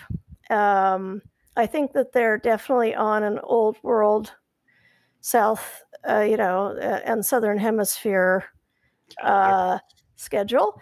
And so if they breed i would expect to see them breed this winter you know but i've Gotcha. got weight on them the male is very much would like me to not get near his females um, he'll come out and periscope up and even hood up at me sometimes which when you talk to people and they oh they're the really calm one out of the three you know species and i always wonder with a lot of these species if that reputation is based on animals that are subpar Mhm. that are not fully 100%. healthy because you know now that they're healthy there is very little about them that is calm or chill or mellow or anything else. Um, they're the least yeah i don't i don't worry about getting chewed on by them if i decide to pick them up with my hands the way i do with the blondes. The blondes are like racers. They will happily grab you and gnaw on you and and they act very much like racers.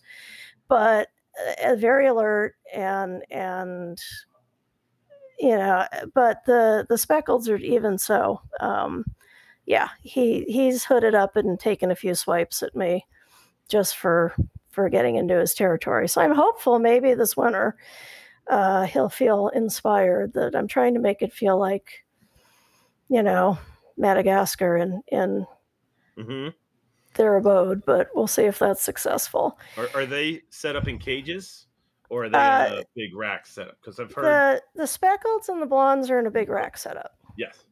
Yeah. The the giants I recently moved to um, the Applegate style cages, Oh, cool. and they seem, you know, it's early days yet, but they seem pretty happy in there. And before that, they were in just a regular two uh, two by four, and before that, they were in a large, very large tub. And it and you're seemed keeping them in communities. uh, I'm keeping them in pairs. Okay. Uh, I've well the the speckleds are in a trio for the purpose of breeding. I had the females separated and and the, I had them all separated. And then I've introduced them all, and so far that seems to be working. Um, I don't. s- No one's. Everyone's eating. Weight's good. No one seems stressed. You know, talking to a few people about the giants, they said they do better if you keep them together they'll eat better, they'll do better, they'll breed better.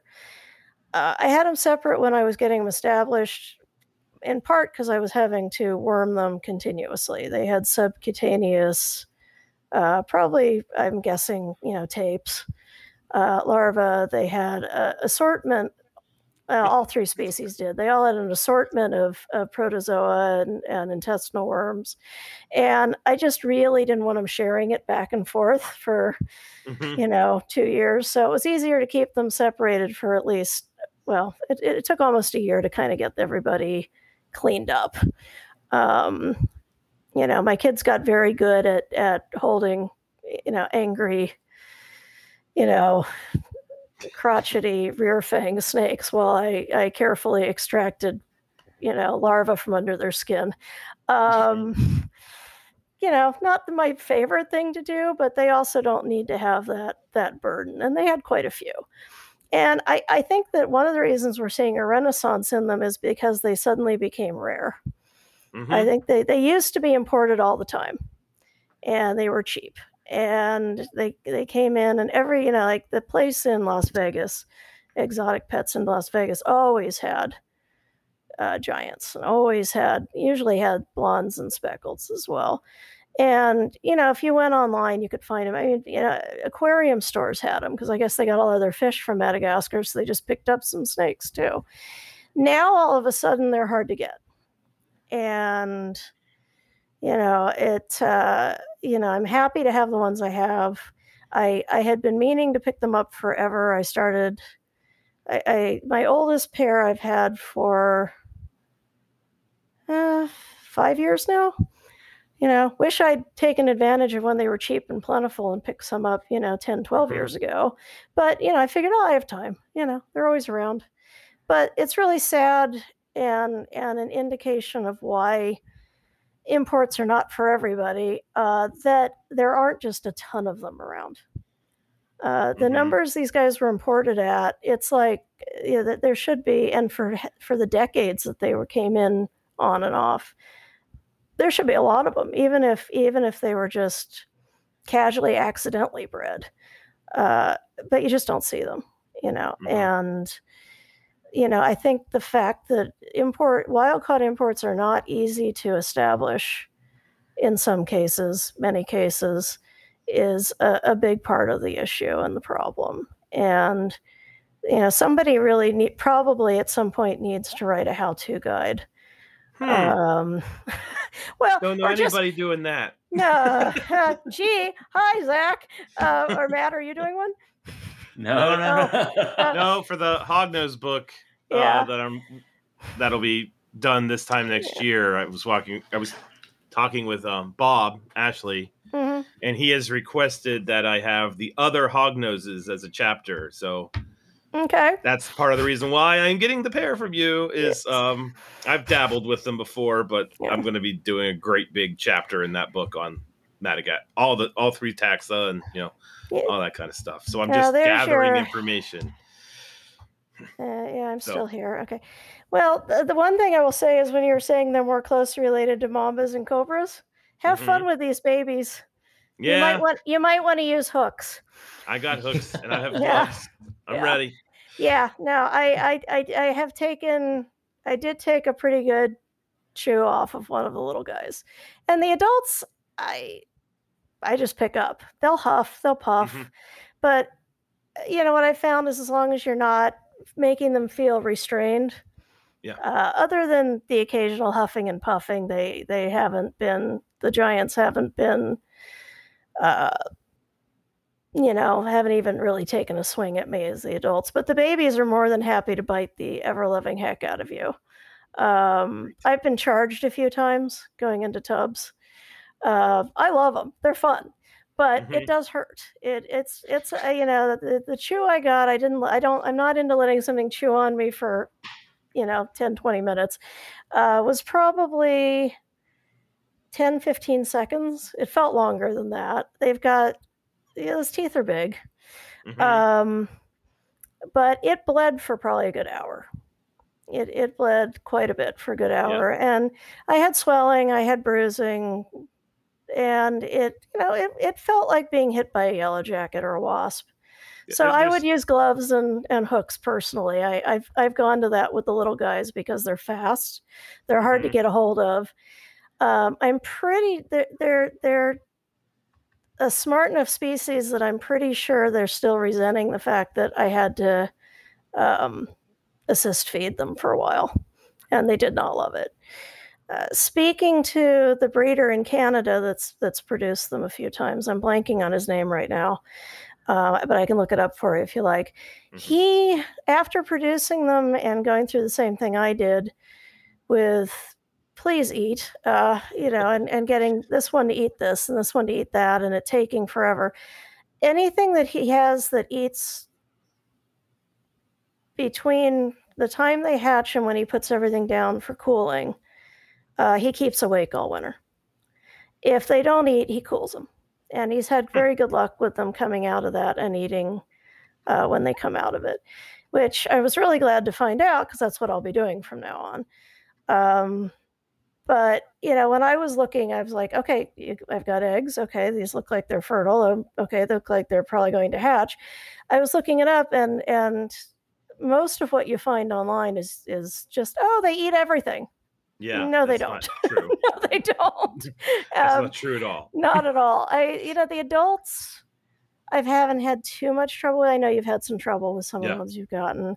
Um, you know, they're they're a snake. I, I, but it's the same thing I do with anything I get that's wild caught um, or high stress. Uh, it's what I'm doing with the Scaphiophis. I go into the room they're in because they're actually in. We have a disused bathroom, and that's where I've actually got the um, Scaphiophis uh, I I go into the enclosure enclosure as little as possible. Yep. I almost never, and you know, I have them in racks, close-sided racks initially, just to get them. You know, I. I you know, make them feel like there's nothing is going to come up on them. Um, you know, now they're in a nice big cage and they've got UV and they've got the underneath to go into and they're all settled. But uh, they still don't love me. But Mhm. uh, the the Scaphiophis are interesting because um, I'm probably I'm not sure a two by four foot cage is going to work for them. I may end up going with a six foot cage. Now that they're feeling really good, they are they're a lot like the red beak snakes, or like the all the beak snakes. Um, yeah, they they look like something from Attack of the Mole People. And I was thinking this is going to be this shy little thing. It's got little eyes. It's they're always up. They're always periscoping. They're very alert. They will charge right at your face. You know, they puff out their cheeks and gape their mouth. Their inside their mouth's jet black, and they charge right at your face and try to bang you as hard as they can with that rostrum, and it does hurt. Um, but you know, you can you can I, you know I'll reach, but you know they'll uh, if I'm working with them or cleaning up after them, they get furious. They come charging out of their hides and come right at you. Then they retreat. As soon as they make contact, they flee. And I and I say furious, but they're not. I'm sure they're actually just quite terrified that they're going to be, Mhm. you know, eaten and they have nowhere to hide. Um, one did make contact with me with its teeth, and it felt like being attacked by soft Velcro. So they're not they're not exactly a big threat, but you know, the entire t- once they realize that I'm in the room, the entire time I'm in there, they thrash. They come up and they they body slam against the front of the enclosure. They they're trying very hard to scare you off. And you know, my understanding is that their reputation across most of their range is that they're they're deadly because they act like well, they act like a mamba. They chase, they open their mouth, the inside of the mouth's jet black. They act like they're not afraid of a thing. And I think they're actually terrified of everything. But they, uh, you know, th- that that seems, you know, I, I guess if you ask people who've grown up, you know, in the within their range, a lot of them, oh yeah, they're very venomous. No, they're completely mm-hmm. harmless, but they don't act like it. So just so that they don't hurt themselves, I may end up putting them in a, you know, that's cool. Having to invest in some two by six foot cages. And I mean, did you find anything out about them, Matt? I mean, when you you know what, them? most of the papers that I even came across were natural herp surveys. There wasn't yeah. very much out there. Um, yeah. The animals that I had bought were actually in pretty poor shape. I ended yeah. up putting one of the three down almost immediately after acquiring it, after I took it to the vet.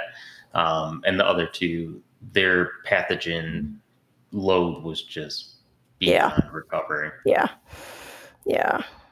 So yeah, but just even trying to find out anything about their natural history. Mm-hmm. I can send they, you the papers. That, yeah, that would be great. I found a few, but they were less than helpful in general. um, but but yeah, but no, it's it's they were they've turned out to be a lot more interesting than uh, than I even expected because they definitely have. You know, I I knew, you know, I got them. Uh, I got them in three different. I got it one male, then another male, then then two, then a male and three females, and mm. they all came in very quiet. Uh, they all kind of perked up and you know would give a little bit of a threat to me here and there. Uh, they were all willing to eat live, like mouse fuzzies and rat crawlers. Um, I don't like to worm things immediately. I like to let them settle in for a few weeks. They looked in good condition. Figured they had something.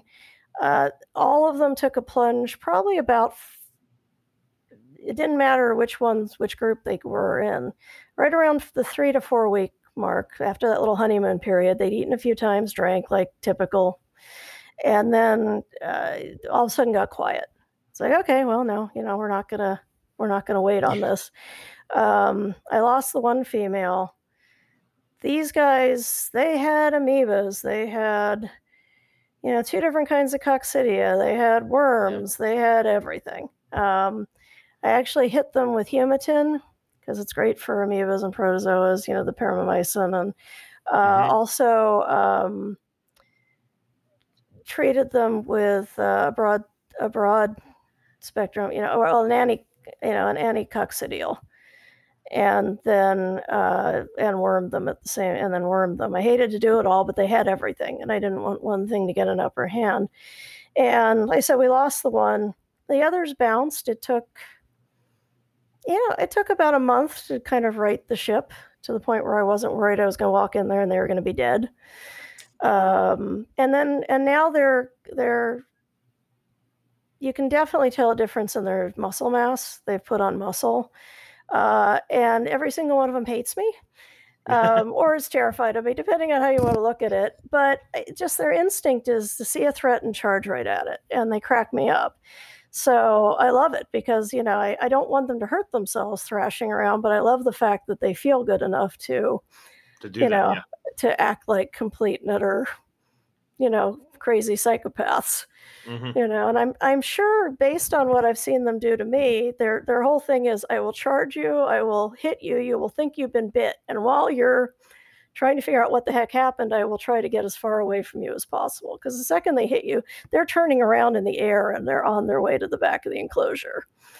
you know, and I think they'd very much like to be 100 yards away from me. And of course, they can't get that far. So Yeah. the Applegate style enclosures may be a good one for them because they'll be Yeah. able to get underneath and have a, a bolt hole. So, you know, that may be something. But yeah, I wasn't expecting that when I got them, I wasn't expecting to have this sort of little live wire, high energy. Uh, they're not constrictors. They they act like racers. They grab it. I've seen them fling food against the sides of the enclosure to kill it, and then they crush it with that rostrum. So they're pretty funny. So I hope I can figure them out and get babies because I think they'll be the cutest things, Ever. you know, cutest, most orderiest things on the planet. So Yeah.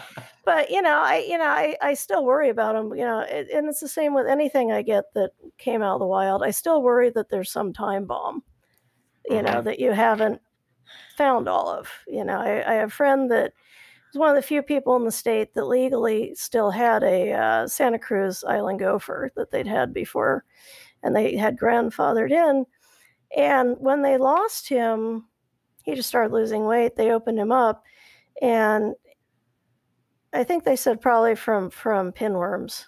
He'd had an Hmm. infection probably as a much younger snake. They'd wormed him, you know, when they got him. Um, but you know, it had it had left scar tissue everywhere, and he'd gradually developed adhesions. And he was probably only fourteen or fifteen when they had to euthanize him. And you know, they can easily live. You know, yeah, most of that genus can easily live into their mid to late twenties. So, and he took excellent care of him. But, you know, so I always worry about him. So, you know, I think there is a little bit of a push and a need with anything wild caught, if you want to establish it, to try to get eggs on the ground. Um, not so fast that you're risking their health in terms of their condition, but before before whatever might be lurking in the in the back uh, that you don't know about you know No, I agree them. 100%. I mean, really, that's the start of a project. yeah Is that first F1 generation. It's Yeah. really not the wild caught animals. It's, no it's really no. getting those F1 animals, establishing those in in the hobby, and then pursuing those further on long run to Yeah. establish a, a new species. Oh, absolutely, and hundred percent.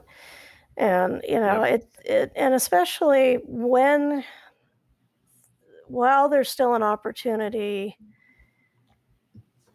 I mean, right now, I just I go on the assumption that most of the wild caught Madagascar and Africans and and um, Asians, you know, and you can you might be able to speak this. I go on the assumption that those animals are all and maybe it's it's an illusion on my part, but I hope that each one of them is unrelated to each other.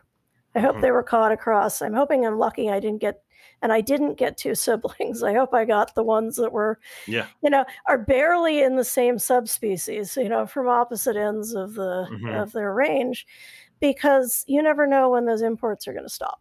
And you never know how hard they're going to be. And you know, you know, right now I think I've got I know she's got eggs. I don't know if they're fertile or not. I've got another uh, giant mad hog uh, gravid right now. She's just going Cool. into blue. So last year I got a clutch of 11, all fertile, all hatched, all lived. This year I got a clutch of slugs so far, um, a clutch of seven, of which three are good. And now this girl. So, you know, you can't, you know, last year, you know, after last year, I was thinking, well, maybe I've got it figured out. No, you know, I mean, no, not at all. I mean, it'll take three, or it'll take, you know, three or four generations before, um, you know, I- I know what worked last year, but it, was, it may have just been luck, you know. And so I'm hoping this other girl is fertile. I mean, I hope her eggs are fertile, but I don't know. And Well- find out. Yep. We'll find out. Yep. This has been So, fantastic. Okay. Sorry Thank about you, my Jennifer. voice and, and oh, rambling There's and going off wrong on with your voice. wild tangents and everything else. That's what the podcast is for. Present new ideas to people from people who have experience like you. So thank you so much for coming on and having this conversation with us about Pituophis and and and, and thank oddballs. thank you for being there to take all the oddballs from from me and Matt. Oh, no worries, man. I love my oddballs. That's pretty much why I'm in this. Al, maybe Paraphimophis next year. Yes, yeah, Maybe, maybe. and we'll have you back on because we got to talk about that. Brown mussuranas, look them up, people. They're a massively underrated snake. Uh, Yeah, they're cool. But yeah, so if people want to get a hold of you, how would you recommend they go about doing that? Uh, they can just look me up on Facebook. Uh, you know, it, it- getting getting my Instagram up and running, getting uh, a business page up on face, yeah, up and up going and all is is in the works, but it's not hasn't happened yet. So Yep. best thing is just to you know, I don't have a list of exactly what I have available, but um, in terms of you know the the the the you know Pituophis, if if I don't have it, I probably know who does. Yep. Even if it's the weird, the strange, the oddball localities, I, I I know most of where all that can be found. Um, for the other stuff, I sure if anyone has any insight on on any of these species or or has more information on them, I'd sure love to talk to anyone about any of the oddball stuff because hey, you know, that's the only Yeah. way we're all going to figure it out, you know, and I want Got to talk. I want those F3 and F4 generations and down the line. So, well, it's great. Thank you guys so Oh. much for having me. I really appreciate it. I we we've enjoyed it. This has been fun. right. Well, all right. So- take care. Yep. Sorry. So you can find me at Zac Loughman on Facebook and Dr. Crawdad on Instagram. And where can they find you at, Matt? Uh, you can find me on the Sarpamitra page and Instagram with Sarpamitra USA. All righty. So this is the end of episode three. And thank you all for listening to another episode of Colubrid and Colubroid Radio. Have a good one.